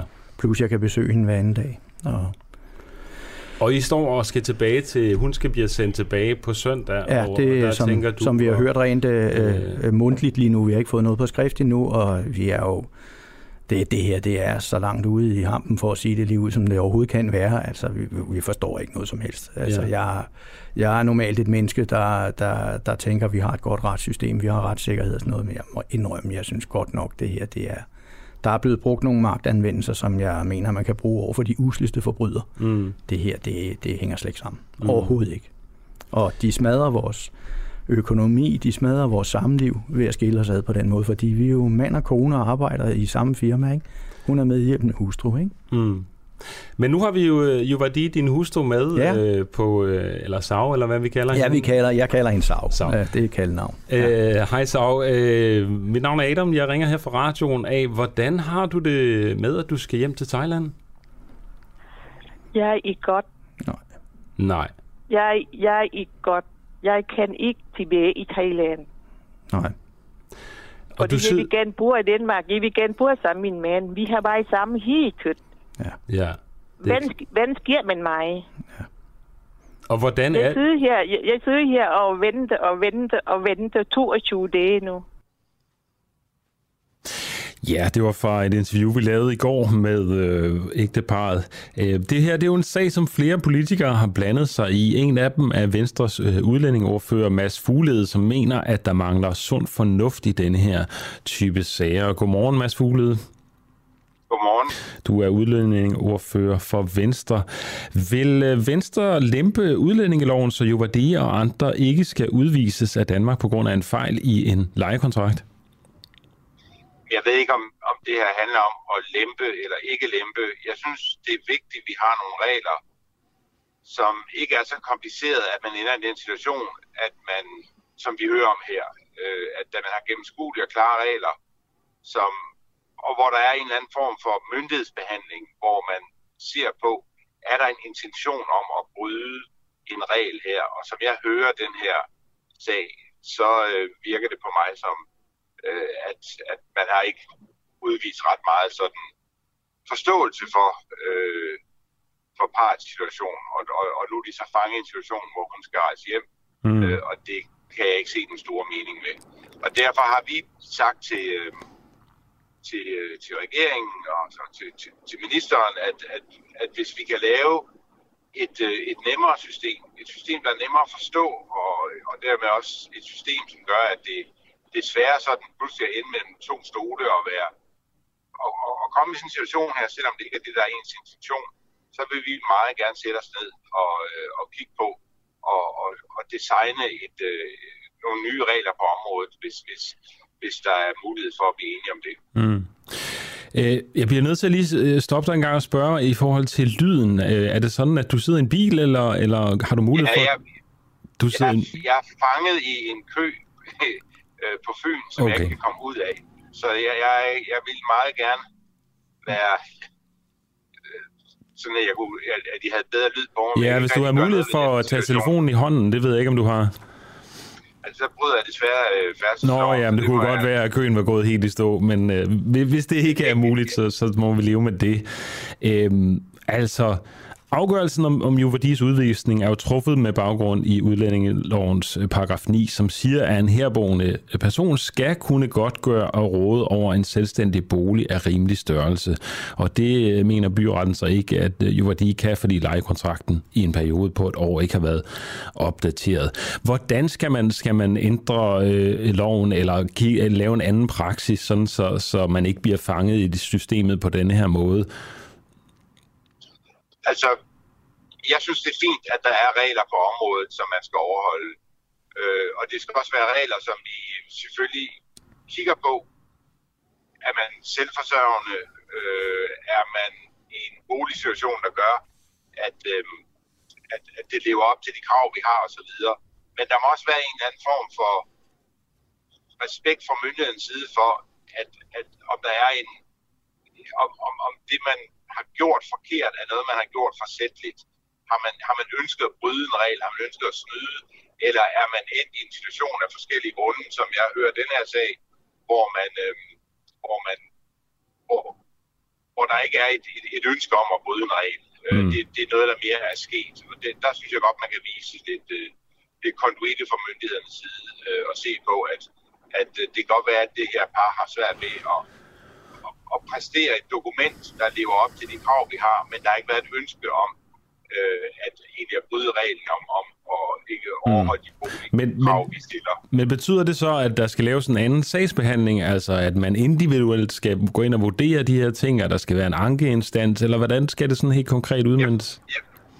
Jeg vil egentlig hellere sige det anderledes, sige, at jeg sidder med for mange sager, som minder om den her for mange sager, hvor der er par, der øh, bliver skilt ad, fordi der er en eller anden regel, de støder på, øh, og hvor man, når man ser på parret, tænker, jamen, hvad var egentlig intentionen med at lave de her stramme regler, de lavede i sin tid? Og intentionen var at, at sætte stopper for øh, arrangerede ægteskaber og tvangsægteskaber, øh, blandt andet, og, og, og, og det er man nok lykkes med langt eller vejen.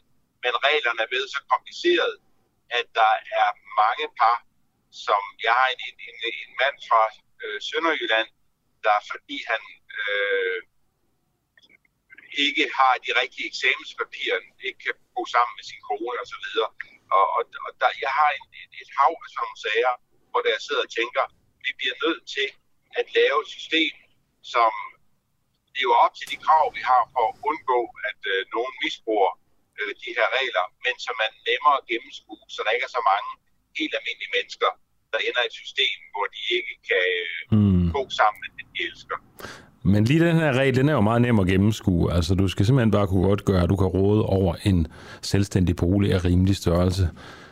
Det er vel meget simpelt. Det kan vel ikke gøres meget mere simpelt? Nej, det kan ikke gøres meget mere simpelt, men alligevel kan man jo så komme i problem, fordi der kan være et, et, et udstående med den her øh, lejekontrakt, som jeg forstår det. Og så er det, jeg siger, hvis man har en intention om at bryde det, og det må man jo kunne se på, øh, har, der egentlig, har man egentlig ønsket ikke at leve op til de her krav, fordi man ikke kunne, eller er der noget andet, som jeg forstår den her sag, som gør, at man er endt i en, i en, i en dum situation, kan man så ikke vise mere kontinuitet.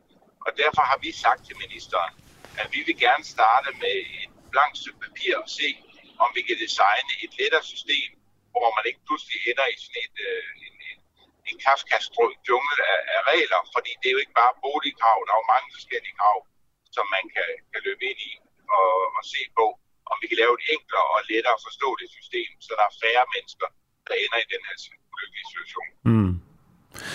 Hvad synes du, grænsen skal gå for, hvornår man kan blive sendt ud af landet? Ja, hvor synes jamen, du? Øh, Jamen, det ved jeg ikke, om man kan sige på den måde. Jeg tror, øh, jeg, jeg tror vi skal lave et, et system med nogle, nogle klare øh, og lettere forståelige regler, og som gør, at hvis man har levet op til, at man er selvforsørgende, og at man øh, øh fungerer godt i det danske samfund og integreret, øh, og at, at det, der tydeligvis ikke er tale om et arrangeret ægteskab, jamen så synes jeg selvfølgelig, at man skal kunne bo sammen med den, man er giftes med. Mm. Så bør der være en bagatelgrænse her i virkeligheden?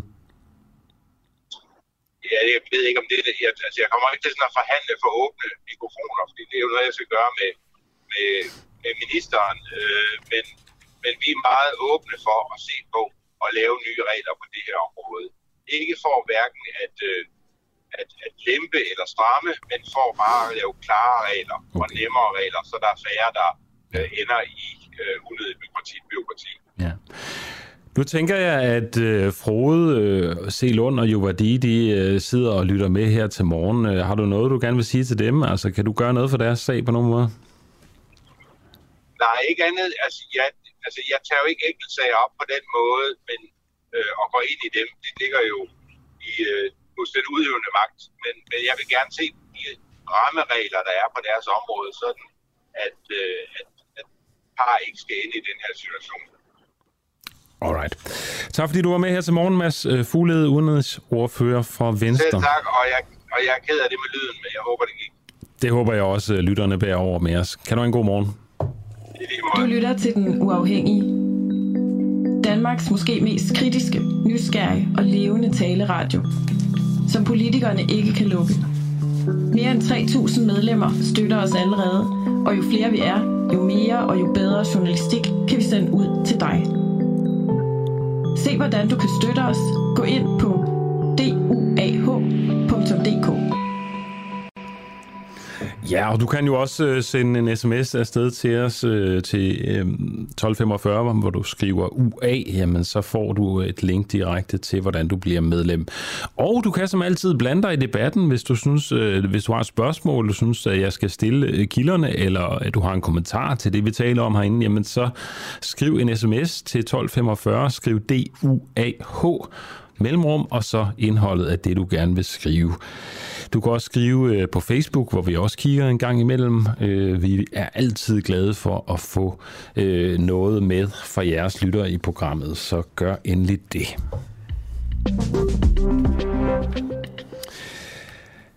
Får Thomas øh, Rodens valgplakater lov til at blive hængende ved den kinesiske ambassade? Det er vi spændte på at høre. Den uafhængige kunne i går dokumentere, at den kinesiske ambassade fjerner valgplakater med Kina-kritiske budskaber foran ambassaden.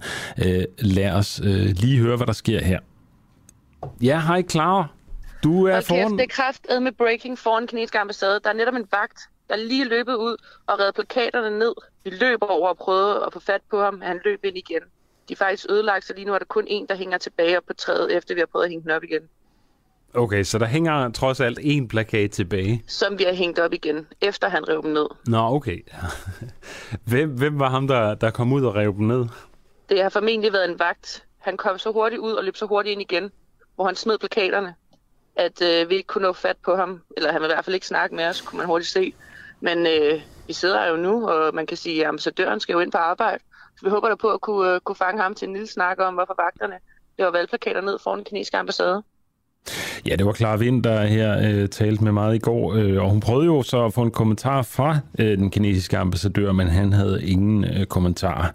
Øh, Thomas Rodin, du er kandidat til øh, regionsrådsvalget i hovedstaden for Radikale Venstre og formand for Dansk øh, Kina-kritisk Selskab. Du øh, har været ude og hænge nye plakater op, så vidt jeg kan forstå, eller hvordan? Det har jeg i hvert fald, ja. Hvornår øh, hængte du dem op sidst? Jamen, øh, det gjorde vi øh, i går klokken øh, lidt over fire med et, øh, et, et vældig følgeskab af hele den danske medieskar, der, der havde lyst til at være med til det. Ja. det, det, blev, det blev jo noget af, af, af, af et show, jeg ikke lige havde forestillet mig øh, skulle tiltrække så meget opmærksomhed. Men, øh, men, men det var da hyggeligt at have et følgeskab med derude. Ja, vi har virkelig fået sat gang i noget her på, på den uafhængige. Øh, det må jo være fantastisk for dig, altså nu, nu når du stiller op til regionsrådsvalget, altså det er jo virkelig fantastisk PR, tænker jeg.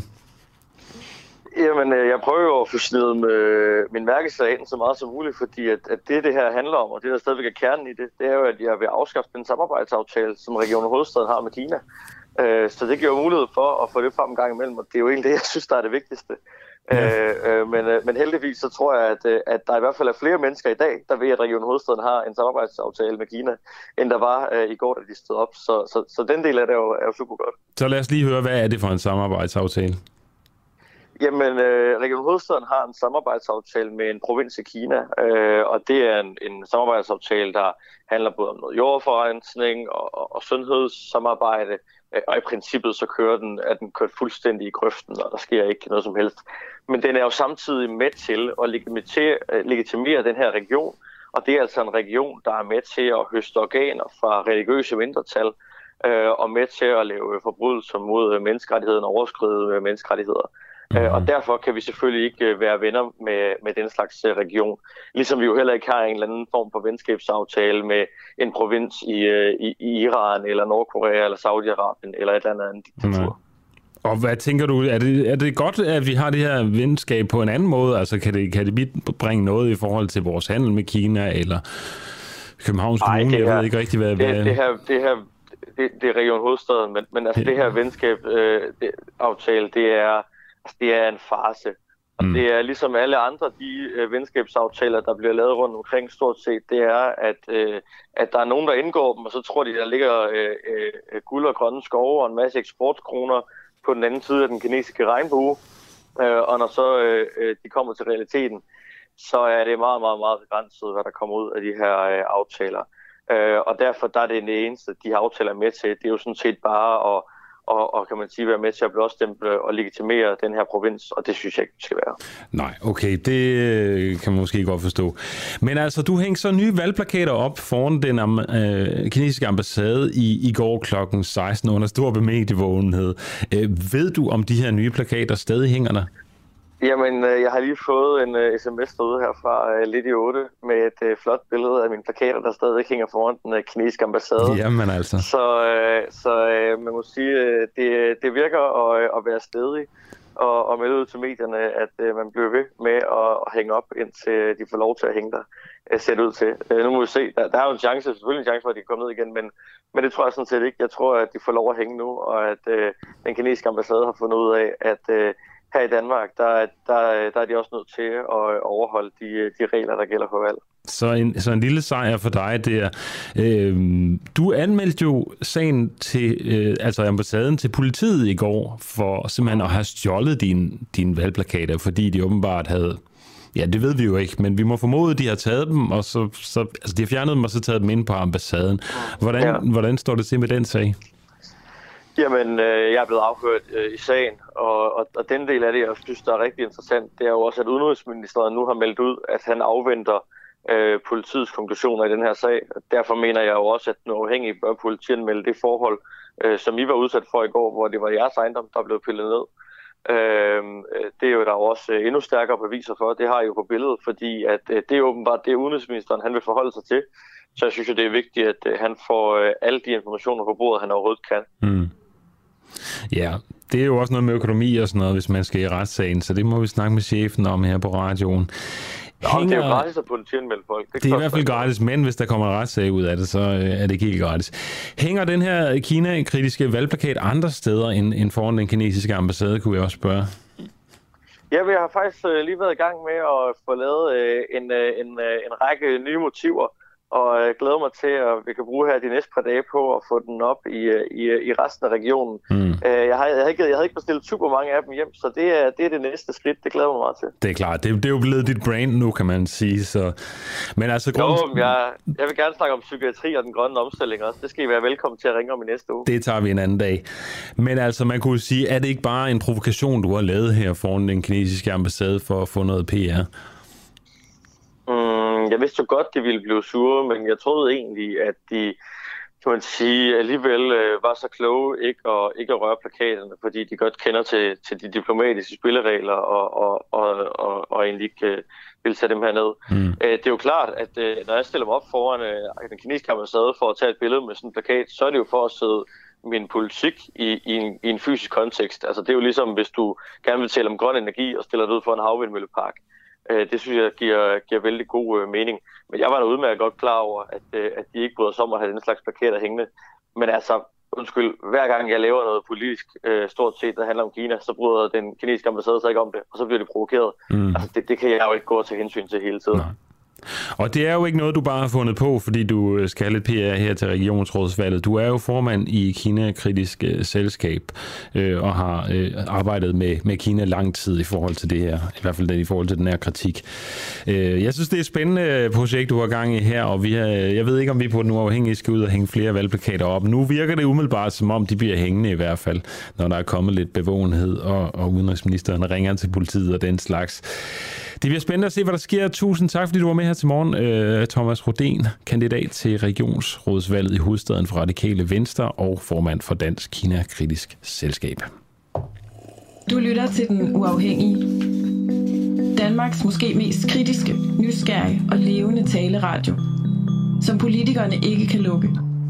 Mere end 3.000 medlemmer støtter os allerede, og jo flere vi er, jo mere og jo bedre journalistik kan vi sende ud til dig. Se hvordan du kan støtte os. Gå ind på duah.dk. Ja, vi skal tilbage til sagen med ægteparet Frode og Jovadi C. Lund, hvor øh, Jovadi, øh, som har boet i Danmark siden 2009, øh, nu sidder i udrejsecenter Ellebæk og venter på, at det skal blive søndag, hvor hun skal flyve til Thailand, fordi hun simpelthen er blevet udvist af Danmark. Og øh, grunden til, at hun er blevet udvist, jamen det er jo øh, på grund af en fejl i en lejekontrakt. Øh, og vi talte jo lidt tidligere med Mads Fuglede fra Venstre omkring det her, som som gerne vil, vil, vil tage et blankt stykke papir sammen med Mathias Tesfaye, sagde han, og, øh, og se på, om, øh, om man ikke øh, kan prøve at øh, undersøge intentionen i de her sager. Altså har der været en intention om at, at, at snyde systemet, eller er det simpelthen bare en, en bagatel, en mindre fejl? Nu skal vi tale med Andreas øh, Sternberg, der er politisk ordfører fra De Radikale. Øh, godmorgen til dig, Andreas. Godmorgen. Mener Radikale Venstre, at man skal kunne få opholdstilladelse i Danmark, hvis man ikke råder over en bolig? Nej, vi synes, at det her boligkrav er øh, rimeligt nok. Vi var faktisk også med til at indføre det helt tilbage i, i slutningen af 90'erne. Men øh, den sag, som I er gravet ned i her, viser jo, hvordan reglerne har mistet sin mening. Fordi i den her sag, som jeg forstår det, så har de jo haft en bolig. Det vil sige, at der er ikke noget problem. Mm. Men øh, de har ikke kunne øh, dokumentere via en lejekontrakt, at, øh, at de, de, øh, de har boligen. Og så har man så endda talt med udlejeren, som siger, ja, jamen, de her mennesker har boligen og har betalt husleje, og det har ikke været godt nok. Og det viser jo, at, at reglerne har mistet sin mening og sin sunde fornuft, synes mm. jeg. Øh, bør, bør loven så laves om på den her baggrund? Ja, det synes jeg, det er faktisk et ønske, vi har haft gennem længere tid, fordi øh, jeg har øh, lige udgivet en bog om hele det her område om dansk internationale par. Øh, sidste år var der 670 danskere, der fik smidt en øh, ægte fælde, øh, og dermed også dem selv øh, dybest set ud af landet. Og, øh, og det her boligkrav har jeg set flere eksempler på. Jeg har gjort det til min mit til at, øh, at øh, tale med folk og øh, fortælle de her historier. Og jeg har set en, en række eksempler på folk, der falder på det her boligkrav, fordi de har for eksempel lånt en lejlighed af nogle venner, eller bor hos deres øh, forældre i øh, en, en stor landejendom, hvor de så har en, en del af, af gården eller et eller andet, og så falder de på det her. Mm-hmm. Og det her det er så bare det seneste eksempel på, øh, på, på, på nogen, der falder på det her boligkrav. Det er ikke det, den allerstørste udfordring for dansk internationale par, men der er nogen, der, øh, der simpelthen bliver adskilt og øh, bliver udvist af landet på grund af, af det her og hvor det ikke giver nogen mening, og det burde man, øh, det burde man lave om simpelthen. Ja, ja, for hvorfor blev loven lavet i sin tid egentlig, altså indrettet sådan? Ja, altså sådan frit efter hukommelsen, det er jo sådan 20-25 år siden, men det var fordi, der var nogen, der blev familiesamført, og så boede man måske en stor familie med rigtig mange børn, lad os sige 10 mennesker, i en lille øh, toværelses- eller etværelses lejlighed på Vestegnen for eksempel. Og så sagde man, at man skal have en bolig, øh, der passer til at kunne have børn, mm. have en ægtefælde. Og det er jo sådan set sund fornuft, synes jeg, at, at selvfølgelig skal man have det. Man kan også sige, at det kan jo også være med til at modvirke, hvis nogen for eksempel øh, bare vil have en ægtefælde hertil for at få vedkommende til at arbejde for sig, eller måske endda prostitution eller noget andet, mm. så kan man ligesom sige, okay, er der, er der nogle sociale forhold, der gør, at øh, det her øh, parforhold er forkert? Så, så det kan sådan set være fint nok at sige, man skal have en, en passende bolig. Men, men nu er nu er reglerne bare blevet sådan, at selv folk, der har en passende bolig, som i den her sag, de så får, øh, får afslag, og det, det giver jo ikke mening. Det var ikke det, der var meningen fra starten af. Mm. Hvordan, hvordan skal loven så se ud, når I gerne vil have den ændret? Jamen altså, det, øh, jeg tror, det er det, det store øh, problem øh, her, det er, at folk skal dokumentere, at de har en bolig, har sådan en lejekontrakt. Altså man burde jo kunne dokumentere det på en anden måde. I det her tilfælde kunne man jo få en udtalelse fra udlejeren, der siger, jamen det her ægte par, de leger faktisk den her bolig af mig, og så kan det godt være, at der ikke lige har været en lejekontrakt i nogle bestemte måneder. Og det, det burde man jo kunne lave om og skrive ind og give et, en, et vist mulighed for skøn fra Udlændingsstyrelsens vedkommende. Mm-hmm. Men du siger, der er ofte øh, tale om, altså det her det er ikke det største problem, når par prøver at, at flytte til Danmark, eller en, en, en, en, der er en dansk mand eller en dansk kvinde, der finder sig en, en kæreste fra udlandet og prøver at få dem hertil. Hvad er det største problem i den sammenhæng? Ja, altså nu, når jeg spørger om, hvorfor folk får afslag, så opgør de ikke, hvorfor. Så det er sådan øh, ud fra sådan min, øh, min viden øh, om alle dem, jeg taler med. Altså det, og jeg tror, det er de her integrationskrav, som det hedder. Man skal leve op til fire ud af seks integrationskrav som ægtepar. Og et af, et af kravene er for eksempel, at man skal have arbejdet fem år fuld tid i Danmark. Øh, hvis man, altså det, og det er den danske statsborger, der skal det. Og øh, det er der jo øh, mange yngre mennesker, der ikke har, fordi de jo ikke har arbejdet fem år endnu. Så er der folk på deltid, som, øh, som ikke har arbejdet fem år fuldtid. Så er der folk, der har boet i udlandet og arbejdet i udlandet, og derfor ikke arbejdet fem år i Danmark, som er, mm. er kravet. Og der, der, det er de her integrationskrav, som er øh, den, den store forhindring. Et af kravene er også, at den udenlandske ægtefælle skal have lært dansk, inden vedkommende er kommet til Danmark. Og øh, det vil sige, at man skal have bestået en dansk eksamen, som man kun kan tage i Danmark, inden man overhovedet må, må komme her. Det er jo også sådan en, en regel, som er svær for folk at leve op til. Jeg synes, det er logisk, at man skal lære dansk, når man er kommet til landet. Men at man skal lære dansk, inden man overhovedet er kommet, det synes jeg jo er fuldstændig grotesk dumt. Mm. Alle de her regler er jo selvfølgelig lavet for at begrænse øh, altså folks, øh, at der kommer for mange udlændinge til Danmark simpelthen. Øh, og øh, vil radikale venstre gerne ændre på det? Det går jeg ud fra. Ja, altså vi, det, vi, vil, vi vil gerne give danske statsborgere mulighed for at bo med deres ægtefæller, hvis man kan forsørge sig selv. Og øh, når man ser på tallene, danske statsborgers ægtefæller er mindre kriminelle end etnisk danskere for eksempel. Flertallet er i arbejde efter øh, få år.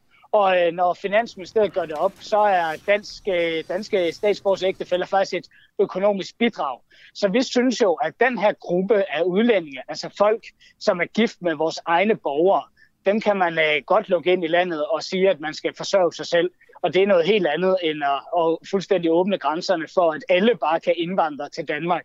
Vores egne statsborgers øh, familier, dem, øh, dem synes jeg, vi skal lade vores egne statsborgere have i, i deres fædreland. Okay, så du mener, at, øh, og I mener hos Radikale Venstre, at øh, man skal kunne få sin kæreste til landet, hvis man er dansk statsborger, så længe man kan forsørge sig selv. Det er ligesom det. Ja, og så skal, så skal vi stille nogle krav til, til samleveren, kæresten, ægtefælden, når vedkommende er kommet, fordi selvfølgelig skal vi ikke øh, bare sige, at integration kommer af sig selv. Nej, det skal vi selvfølgelig stille krav om, men man skal have muligheden for at kunne bo med sin øh, ægtefælle, hvis man kan forsørge sig selv okay. som dansk statsborger. Hvordan nu med, med ægteparet her, Frode og, og Juvardis i Lund? Altså, Juvardis står jo til at blive sendt tilbage til Thailand, øh, udvist af Danmark her på søndag. Hvad, at, kan du gøre noget for dem? det er nok desværre øh, meget svært, fordi det, øh, som jeg læser den her historie, så, så er den afgjort ud fra den lov, der er. Og så er det jo desværre for dem sådan, at det er. Øh, det, de kan, kan gøre, det er at flytte øh, til et andet EU-land, fordi danske statsborger har faktisk ret til at bo i andre EU-lande med deres ægtefælde. Så de kan så vælge at bo i for eksempel Malmø. Øh, det kunne være oplagt lige med et, et par fra Sjælland. Og så kan de faktisk efter 10 uger så kan de bruge EU-reglerne til at flytte tilbage til Danmark. Og så vil Frode faktisk have ret til at tage sin ægtefælde med. Og det er der er rigtig, rigtig mange danske internationale par, der benytter sig af. Simpelthen bo i et andet EU-land i 10 uger, og så søge tilbage, og så er det faktisk en rettighed at få sin ægtefælde med. Og det øh, vil jeg da anbefale dem at, at gøre, og så øh, komme igennem på den måde. Så du siger simpelthen, hvis de flytter til et andet EU-land og er der i, i 10 måneder, var det det, du sagde? 10 uger. 10 uger, så kan de flytte tilbage igen? Ja. Det okay. er øh, EU's øh, regler for fri bevægelighed. Og det er jo klart, at hvis en, en person fra Tyskland flytter til Danmark, og man skal ligesom have lov til det, så skal man selvfølgelig også kunne tage sin tyske familie med, ellers så giver den fri bevægelighed internt i EU ikke mening. Men det kan en dansk statsborger altså også benytte sig af. Man kan så at sige flytte kasse fra at være dansk statsborger til at være EU-borger ved at bo i et andet EU-land, og så har man lige pludselig rettigheder, i forhold til at have sin familie her. Og dem kan man så benytte sig af, når man flytter tilbage til Danmark. Og det er der efter min vurdering tusindvis af danskere, der gør hver eneste år. Okay. Spændende at høre, Andreas Sternberg. Du er politisk ordfører for De Radikale. Tak fordi du var med her til morgen. Det var så lidt. God morgen. Lige måde. Du lytter lige nu til Den Uafhængige. Danmarks måske mest kritiske, nysgerrige og levende radio. Hvis du har en god idé til en historie, så skriv til os på Facebook eller send os en mail. Adressen finder du på hjemmesiden. Ja, sundhedsminister Magnus Heunicke udtaler, at flere skal vaccineres, hvis Danmark skal holde åben, øh, holdes åben fortsat. Altså antallet af indlagte med corona i Danmark nærmer sig 200, mens øh, kontakttallet nu er op på 1,2. Og som vi nærmer os vinteren af corona, er der ved at få fat i landet. Det er et billede, der er ret ens med resten af Europa. Og der er en simpel løsning på problemet. Folk, der ikke er vaccineret, skal simpelthen blive vaccineret, ellers kan vi risikere at skulle lukke ned igen, siger han. Øh, han siger ledes, ligeledes, at man med al sandsynlighed vil blive smittet hen over vinteren, hvis man ikke er blevet vaccineret. Øh, lige nu er der 75,1 procent, der er færdigvaccineret i Danmark, mens 76,2 procent har påbegyndt en vaccination mod coronavirus. Så ja, hermed en opfordring fra sundhedsministeren. Vi skal tilbage til den danske klimapolitik øh, på grund af, at det er jo den her uge, at Mette Frederiksen og Dan Jørgensen tager til Glasgow for at deltage i FN's klimakonference COP26.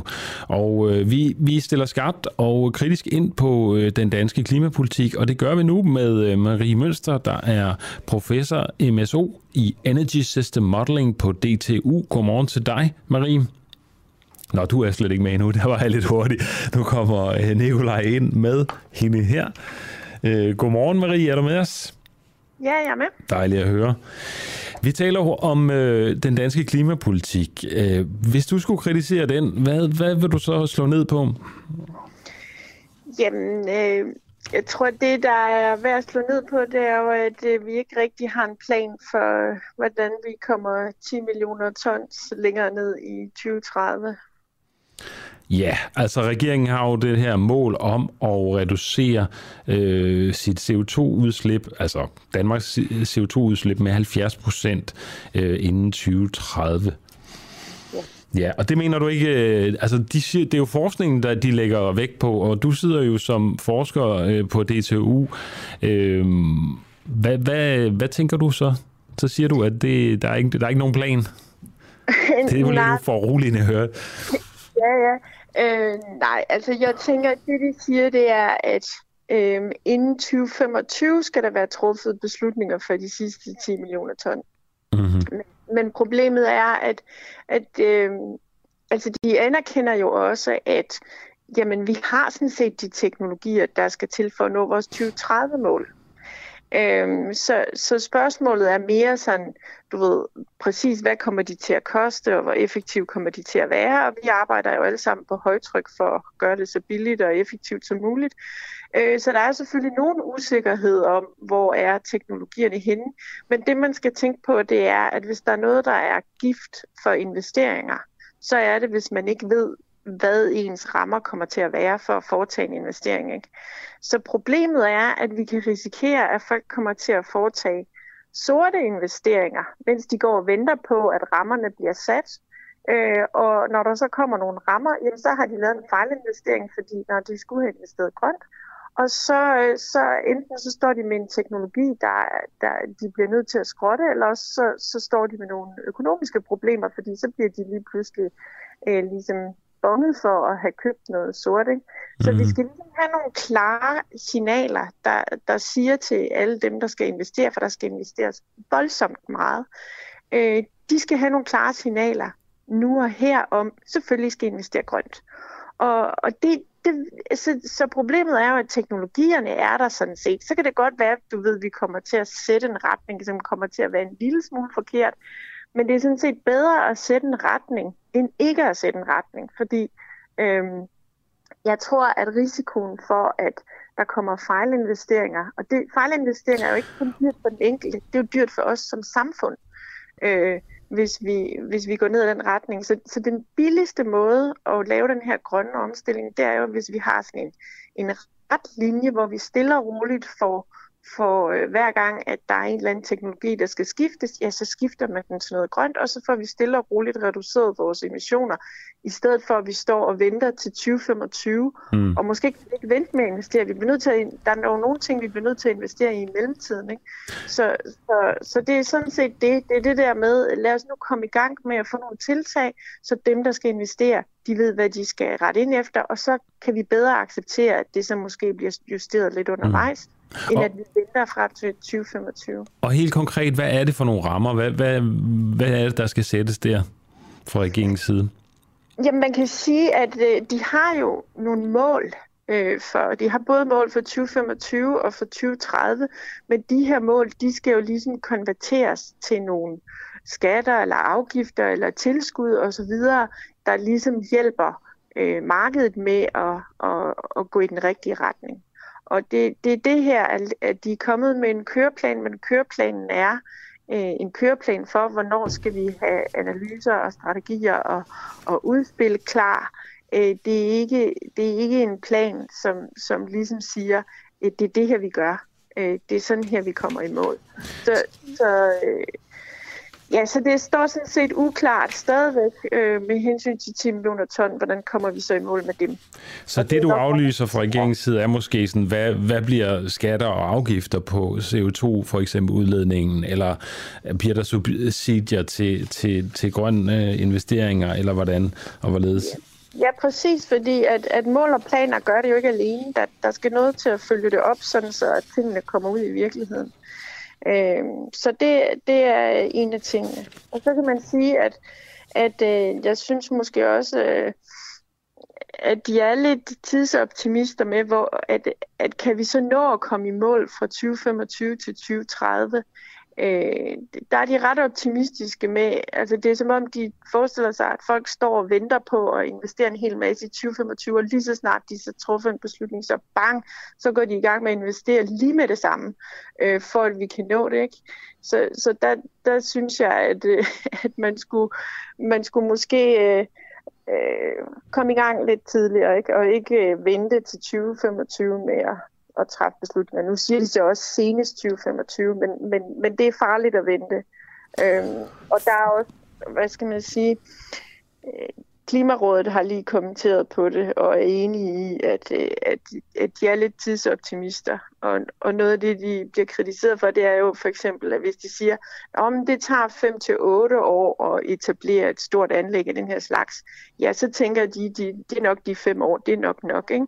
Mm. Øh, eller de tænker, at det kunne jo være, at direct air capture, altså at vi fanger CO2 fra luften, det er en teknologi, der, der er lige nu det største anlæg, der findes i verden. Øh, det er på 4.000 tons CO2 om året, det fanger.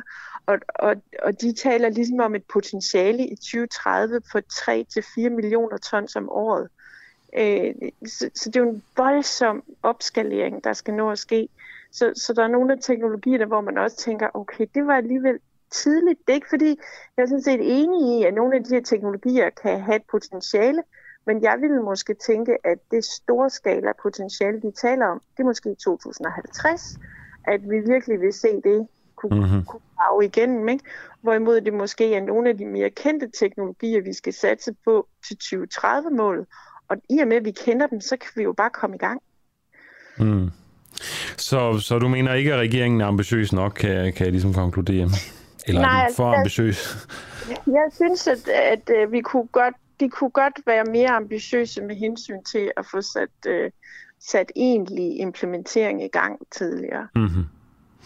Okay, vi har fået en øh, uh, sms ind fra øh, Birgitte Winterberg, der spørger, øh, nu ved jeg ikke, om du ved noget om det, men nu spørger hun i hvert fald, hvad betyder infrastrukturplanen samlet set for CO2-udledningen? En eventuelt Kattegasforbindelse er alene skønnet til minimum 4 millioner tons CO2. Så alt det, vi som borgere skal leve op til for at minimere vores klimaaftryk, sætter regeringen over styr med asfalt, beton og stål. Kan du hjælpe hende der?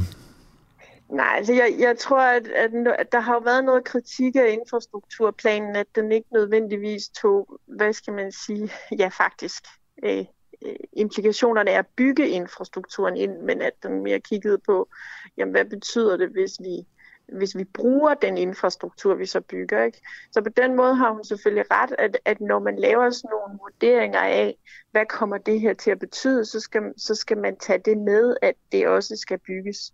Øhm, men, øh, men jeg har ikke en konkret øh, vurdering af, øh, hvad infrastrukturplanen betyder i det store spil på den. Nej, det er klart. Det er ikke øh, dit øh, speciale.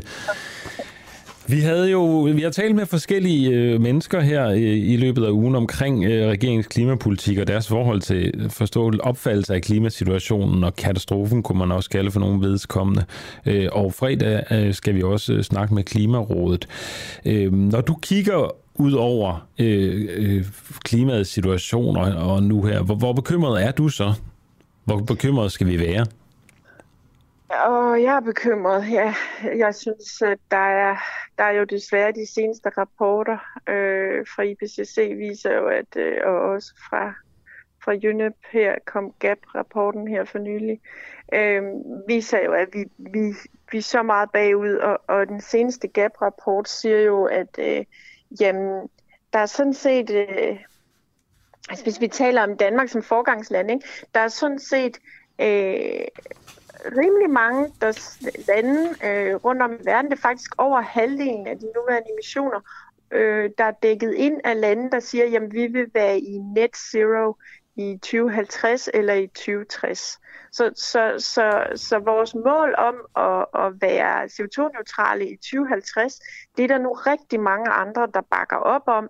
Så på den måde kan man sige, så er vi jo så ikke så meget forgangsland på det mere. Vi, vi var jo nogle af de første, der meldte det ud. Men, men, men der, hvor, øh, hvor problemet er, det er, det er meget også i 2030, at det er uklart, hvad vil folk gøre i 2030, hvordan kan vi komme ned i 2030.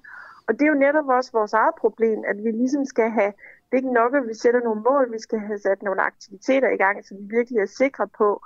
Øh, fordi vi taler tit om sådan nogle punktmål, punktmål i 2030 og punktmål i 2050, men virkeligheden er jo, at der bliver udledt en masse emissioner indtil da, og det er jo hele baduljen, vi skal have, have ned. Øh, miljøet tæller jo hele budgettet, øh, og ikke de her punkter. Øh, så, så det er det, der er vigtigt, det er, at vi får den her øh, lineære reduktion. Og, og der er vi bagud, og, øh, og vi skal alle sammen komme højere op i tempo og, og gøre mere. Mm. Øh, Så, så det, det er jo også et signal til regeringen om, at vi skal virkelig have klarhed om det her, og vi skal have, vi skal have nogle beslutninger. Vi skal have nogle modige politikere, der tager tage nogle beslutninger, Mm-hmm. Der gør, at, at vi kan se, at vi kan komme i mål. Og der er dit fokus øh, altså primært, at øh, vi skal, regeringen skal komme med nogle øh, rammer for, hvilke nogle investeringer vi kan, det kan betale sig at investere i, og det, i forhold, det kan de komme med, så snart de får klarlagt, hvor øh, der skal være CO2-beskatning, og hvor meget den skal være på, osv. Ja, præcis. Øhm, jeg tror egentlig, det, vi er klar til at træffe nogle beslutninger, og, og der sidder jo dygtige folk i styrelserne, der kan, der kan komme med nogle fornuftige måder at implementere det her på. Men vi skal have nogle modige politikere, der til at sige, det er sgu det her, vi gør, uden at de 100% kender fremtiden. Det er der jo aldrig nogen, der gør. Mm.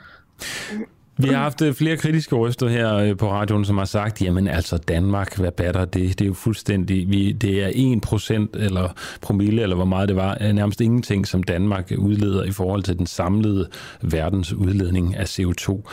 Øh, er, det, er, det lige, er det ikke lige meget, hvad vi gør i Danmark, kunne jeg også spørge dig?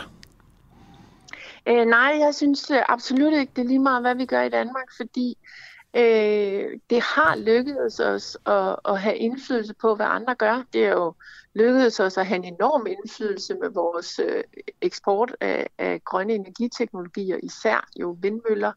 Og, og derfor så er det sådan set også, øh, jeg synes, det er en super fin ambition, at vi kan godt være et forgangsland, og vi har vist, at vi kan godt få indflydelse og, og hjælpe andre frem. Jeg synes, det, det er et meget fint program, vi har, hvor vi, vi har nogle samarbejdslande, øh, som, vi, øh, som vi hjælper med deres grønne omstilling, inspireret af den viden, vi har.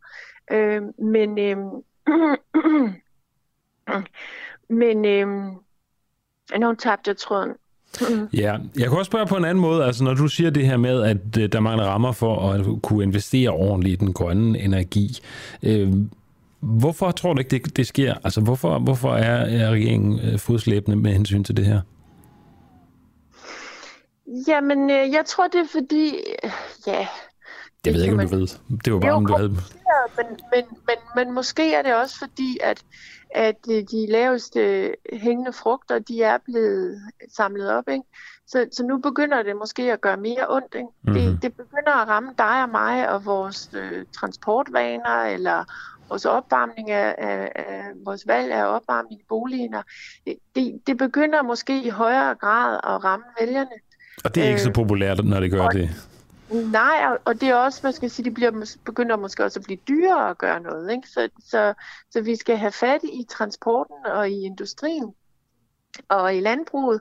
Og, og det, er, øh, det er svært, det er dyrt, og det gør måske også ondt hos vælgerne. Mm. Så, øh, så, så det, er, det bliver jo øh, selvfølgelig kun, kan man sige, mere kompliceret. Der er, der er jo også den modsatte trend, at, at teknologier heldigvis bliver billigere.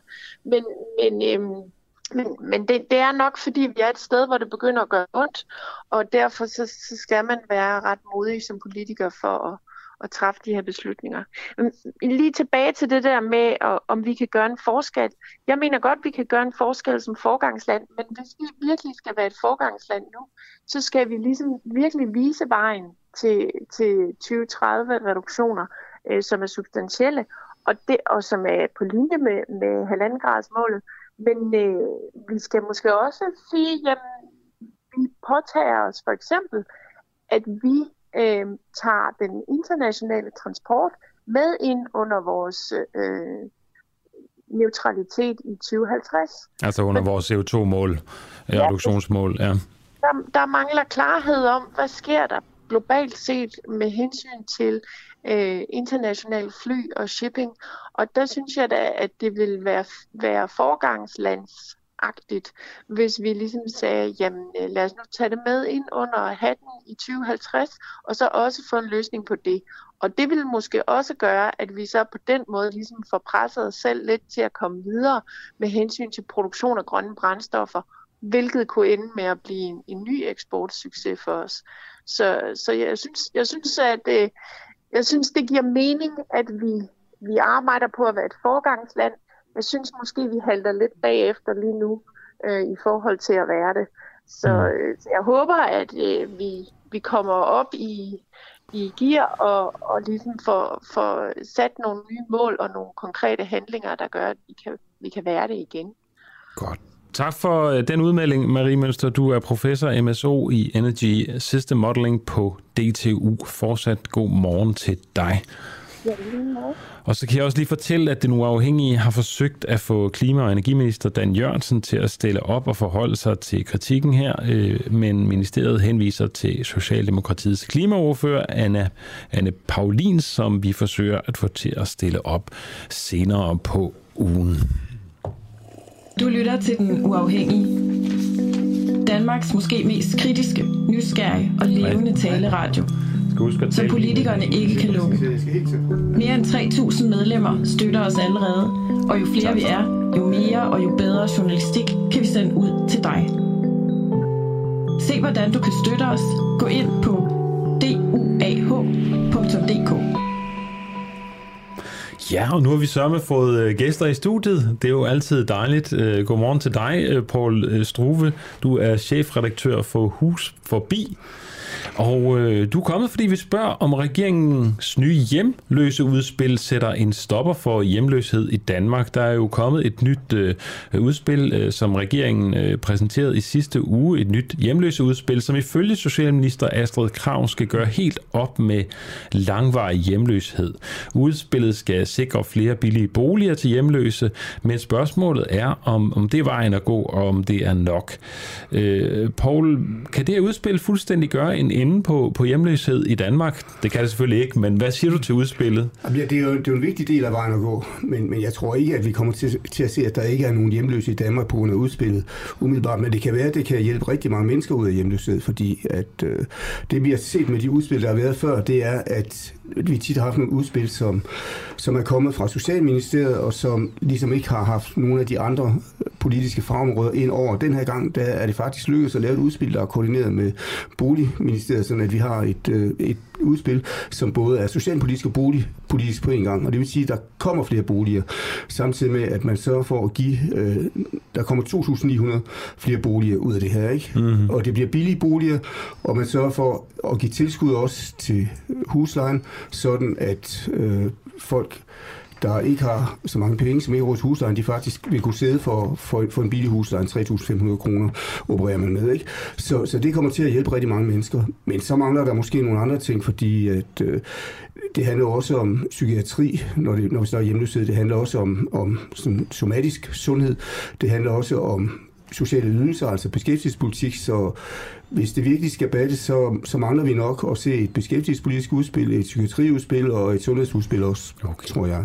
Altså bare lige for at opsummere, hvad du siger her. Altså boligudspillet øh, tættere på to, som det hedder, det blev præsenteret tidligere i oktober, og der vil regeringen skaffe øh, 2.900 flere billigere boliger, og de skal blandt andet øh, findes både blandt nybyggede boliger, men også allerede eksisterende boliger. Og desuden vil regeringen indgå en aftale med kommunerne om, at de skal udnytte deres anvisning anvisningsret til almene bolig, familieboliger bedre. Regeringen vil bruge øh, mellem 22 og 2300 millioner kroner til midler til at kunne nedsætte huslejen i op til 1200 eksisterende almene boliger, som du også sagde, til 3500 kroner om måneden. Og hele det, ideen bygger på, det er jo det her, øh, den her model, der hedder Housing First, hvor, mm. som indebærer, at øh, en hjemløs først bliver tilbudt en bolig, og så derefter går man i gang med at hjælpe vedkommende med for eksempel psykiske problemer osv. Øh, hvad siger du til den model? Jamen, den model har jo været regerings, eller skiftende regeringers politik siden 2009. Øh, den lancerede af Eva Kjær Hansen, da hun var socialminister, og det var en del af en stor hjemløsstrategi, hvor man brugte en halv milliard kroner på at lave Housing First i, jeg tror det var ni kommuner i Danmark, og det er der ikke kommet noget ud af. Det, okay. er, ikke, det er ikke lykkedes, og det, det er der flere grunde til. En, en rapport, som kom fra øh, Socialstyrelsen øh, tidligere på året viser, at en af grunden til det er, at, at den boligstøtte, man har givet for, når de er kommet i bolig, den har ikke øh, virket godt nok. Altså den har, det har været en model, man har ikke sørget for at give folk alt det, de har brug for til hjælp for at blive i boligen. Der var for eksempel der var et eksempel på en øh, hjemløs i den rapport, som havde øh, hvad hedder det, fået en ny øh, bolig tre gange, og han var så røget ud af den sidste gang. Det var det, fordi han var blevet sanktioneret af jobcentret, så der ikke var penge til huslejen, og så var han ja, ud af boligen. Han havde glemt at møde op til et møde. Han var så... ude for et eller andet møde, eller sådan noget og det, og det sker tit med, med folk, som, som er så socialt udsatte, at, de ligefrem bliver hjemløse, at, at de har svært ved at, at klare møder og sådan nogle ting, fordi der, der er masser af andre øh, sociale problemer, som er med. Det er jo det, Housing First skal hjælpe med, det er alle de andre problemer. Mm. Så, så der er brug for en meget massiv støtte, og der er også brug for at koordinere det her. Det, det, det er også derfor, jeg mener, at det, altså, nu man sige, hvorfor er der så mange hjemløse i, i Danmark? Ja. Altså, det, det er der mange grunde til, men hvis man skal se på de ting, man går ind og, og arbejder med med det her udspil, som jo er at sørge for, at der er boliger som betalbare, og der bliver hjælp til at blive i dem, så, øh, så, så, så er det jo sådan, at, at det folk har til rådighed, det betyder rigtig meget. Og i første omgang så er noget af hjemløsheden, som vi har, den er i hvert fald opstået på grund, altså det er jo, det er jo simpelthen politisk bestemt i virkeligheden, at vi har den hjemløshed. Og det er ikke sådan, at politikerne har siddet bevidst og sagt, nu skal vi sørge for at skabe så mange hjemløse. Der er kommet udspil, som siger, at vi skal sørge for, at der kommer øh, 6.000 hjemløse i stedet for 5.000 hjemløse, eller noget den stil der. Men det har været afledte effekter af, af nogle af de øh, reformer, man har lavet omkring sociale ydelser, for eksempel. Altså, jeg tror, det var i 2009, der, der, der satte man øh, unge, unge menneskers, unge under, under 30, der, deres sociale ydelser blev sat ned til et SU-lignende beløb, hvis de var på kontanthjælp. Og det, det var så efter ni måneder på kontanthjælp, de fik den. Og det, det er jo noget af det, der var med til at skabe øh, ungdomshjemløsheden. Helt klart, du kan mm. godt du kan tydeligt se, at hjemløsheden er steget umiddelbart efter sådan en reform kommet til. Og i 2013 igen, der trådte endnu en øh, kontanthjælp reform i kraft, ikke, hvor unge de fra starten øh, kun fik den her ydelse, som, som svarer til en SU, og så har du måske 6.500 kroner til rådighed om måneden. Det kan du selvfølgelig ikke betale en husleje for, så det er en afledt effekt af den politik, det er, at øh, der er nogen, der bliver hjemløse. Og det er også, når, når man går ud og laver en kontanthjælpsreform og siger, at vi skal sørge for at yde øge arbejdsudbuddet, og så skal man bare ned til sociale ydelser hos folk, som måske rent faktisk ikke er arbejdsdygtige alligevel. Det er jo, det er jo sådan, altså, at man, ja. Øh, i så, så, er det, så er det en afledt effekt, at der også er nogen, der bliver hjemløse. Så måske skulle man også gå ind og se på de her øh, ting, som har de afledte effekter, og rent faktisk prioritere i alle sine politikker, at vi ikke skal have hjemløse, vi skal ikke have socialt udsatte, vi skal ikke have mennesker i Danmark, som kommer så meget i knibe, fordi vi har et velfærdssamfund, og vi skal hjælpe alle. Måske skulle man se på det i, i, i, i, i den samlede politik, i stedet for kun ja. at, at lave enkeltstående udspil. Men det, altså, jeg synes virkelig, det er et stort fremskridt, at, at der nu også er at tage bolig- og socialpolitik sammen i det. Ja, fordi du siger i hvert fald, at en af årsagerne til, at der er kommet flere hjemløse, det er nogle af de her kontanthjælpsreformer, der gør, at øh, øh, modtager af kontanthjælp får, de unge i hvert fald får et beløb, der svarer til en SU, hvilket kan være, gøre det svært at betale en bolig. Og nu er der så kommet et udspil, der skal give tilskud til, til øh, op mod øh, et 1.200 eksisterende almene boliger, sådan så de skal koste 3.500 kroner om måneden. Det er jo ikke meget, i hvert fald ikke i, i København. Øh, der er cirka 6.500 hjemløse i Danmark, og tallet er steget og steget de sidste 10 år. Øh, hvorfor er det, der kommer flere og flere? Nu nævner du selv kontanthjælpsreformen. Øh, er der andre ting, Mm-hmm. Jamen altså, det, det, er, det er fordi, der er flere mennesker, som bliver sat uden for samfundet øh, på rigtig mange måder. Altså, det er, handler også om, at, at det er folk, der ikke er i stand til at leve op til de, de ting, der kræves for at være med i et arbejdsfællesskab i samfundet. Så har de jo ikke noget job. Og, og, og hvis du ser på, på eksempel sådan noget som øh, beskæftiget politikken i København Jobcenteret, der, der, har de, der, der er jo ikke rigtig nogen, der er kommet i arbejde i, i, igennem de sidste fire år, eller sådan noget, en stil af to-tre mm. stykker, eller sådan noget, tror det er en eller anden opgørelse vist. Og alligevel så øh, tosser de rundt med folk, som, altså, som er hundesyge, og som er, er hjemløse og alt muligt, og bruger en masse, masse ressourcer på at mm. gøre folks liv surt, øh, og ikke hjælpe dem med noget. Så, så jeg, jeg, jeg tror, at, at, øh, at der, der, der er bare mange mennesker, som, som er i en situation, hvor de ikke kan deltage i samfundet på på, på, på samme måde som, som dem, der bare går på arbejde eller passer deres uddannelse. Og, og dem, er, dem er samfundet ikke blevet, dog, ikke blevet, blevet god nok til at, at samle op på Nej. en eller anden måde. Altså der, der, mangler en, øh, der mangler for det første, så mangler der en forståelse for, at der er nogle mennesker, som er anderledes og som lever på en anden måde. Og for den så er, har vi altså fået et system, som mere bruger pisk end gulerod over for folk. Og det, det, det så, så, hvis du i forvejen følger udenfor, og du bare får pisk, jamen, så ryger du helt ud. Altså jeg kender mange, som slet ikke modtager kontanthjælp eller, eller noget som helst, men som bare vil være sig selv ja. og være selvstændig og leve for eksempel at sælge hus forbi Øh, og og det, det burde jo egentlig bare være et tilskud, som, som gjorde det lidt ja. nemmere at få ting til. Ja, du er jo chefredaktør for Hus Forbi, og derfor øh, kontakt med mange hjemløse øh, går jeg stærkt ud fra. Øhm, og der er jo det, som du siger, der er sket øh, nedskæringer på kontanthjælp, og vel også i psykiatrien, som har haft stor påvirkning for for de hjemløse, øh, at der er kommet flere hjemløse. Ja, også det. Og det, og det, og det er også derfor, at altså, man skal jo passe på, at, at man ikke øh, hvad hedder det, bare går ind og, og kommer nogle ting sammen og ser nogle besparelser i det. Og det, det politikere tit gør, det er, at de ser besparelser, fordi det, de gerne vil opnå med det her udspil, det er der, der er jo også nogle, nogle, øh, nogle andre ting i det, end, end de det her med, at man bygger flere boliger. For eksempel så er det sådan, at staten giver støtte til forsorgshjem, og, og, og der, der får kommunerne refunderet 50 procent af udgiften til at folk på forsorgshjem. Det vil man droppe efter tre måneder, og så øh, vil man til gengæld give penge til boligstøtte, og der er faktisk nogle mennesker, som har brug for at være på et forsorgshjem, og de vil så ikke få hjælp fremover, så der, mm. der er rigtig mange detaljer også i, i det her udspil, som man godt kunne, øh, kan forholde sig lidt kritisk okay. til. Men øh, vi skal til at runde af her. Et sidste spørgsmål. Er du mest positiv eller negativ indstillet over for regeringens øh, nye øh, i udspil her med hjemløse? Jamen, så, så tror jeg, jeg vil tage ja på og, og være positiv og sige, at det er, det er et super godt udspil på den måde, at det, at, at det løser nogle, øh, det kommer til at løse nogle problemer for nogen, men det kommer også til at efterlade andre i endnu større problemer, og og vi skal huske på, at kommunerne øh, har jo øh, også færre midler at rute med. De bad om 5 milliarder kroner til socialområdet, da der var øh, økonomiforhandlinger med regeringen. Og jeg bliver nødt til at stoppe dig her. Kroner. Ja, jeg bliver nødt til at stoppe dig, Poul Strufe. Tak fordi du var med her til morgen. Du er chefredaktør for Hus Forbi. Ja, vi har ikke mere på programmet her til morgen. Dagens morgenhold var Elisabeth Ykes og Nikolaj Jul, redigeret af øh, redaktør var Peter Svarts. Mit navn er Adam Dreves. Vi håber, du får en dejlig morgen derude.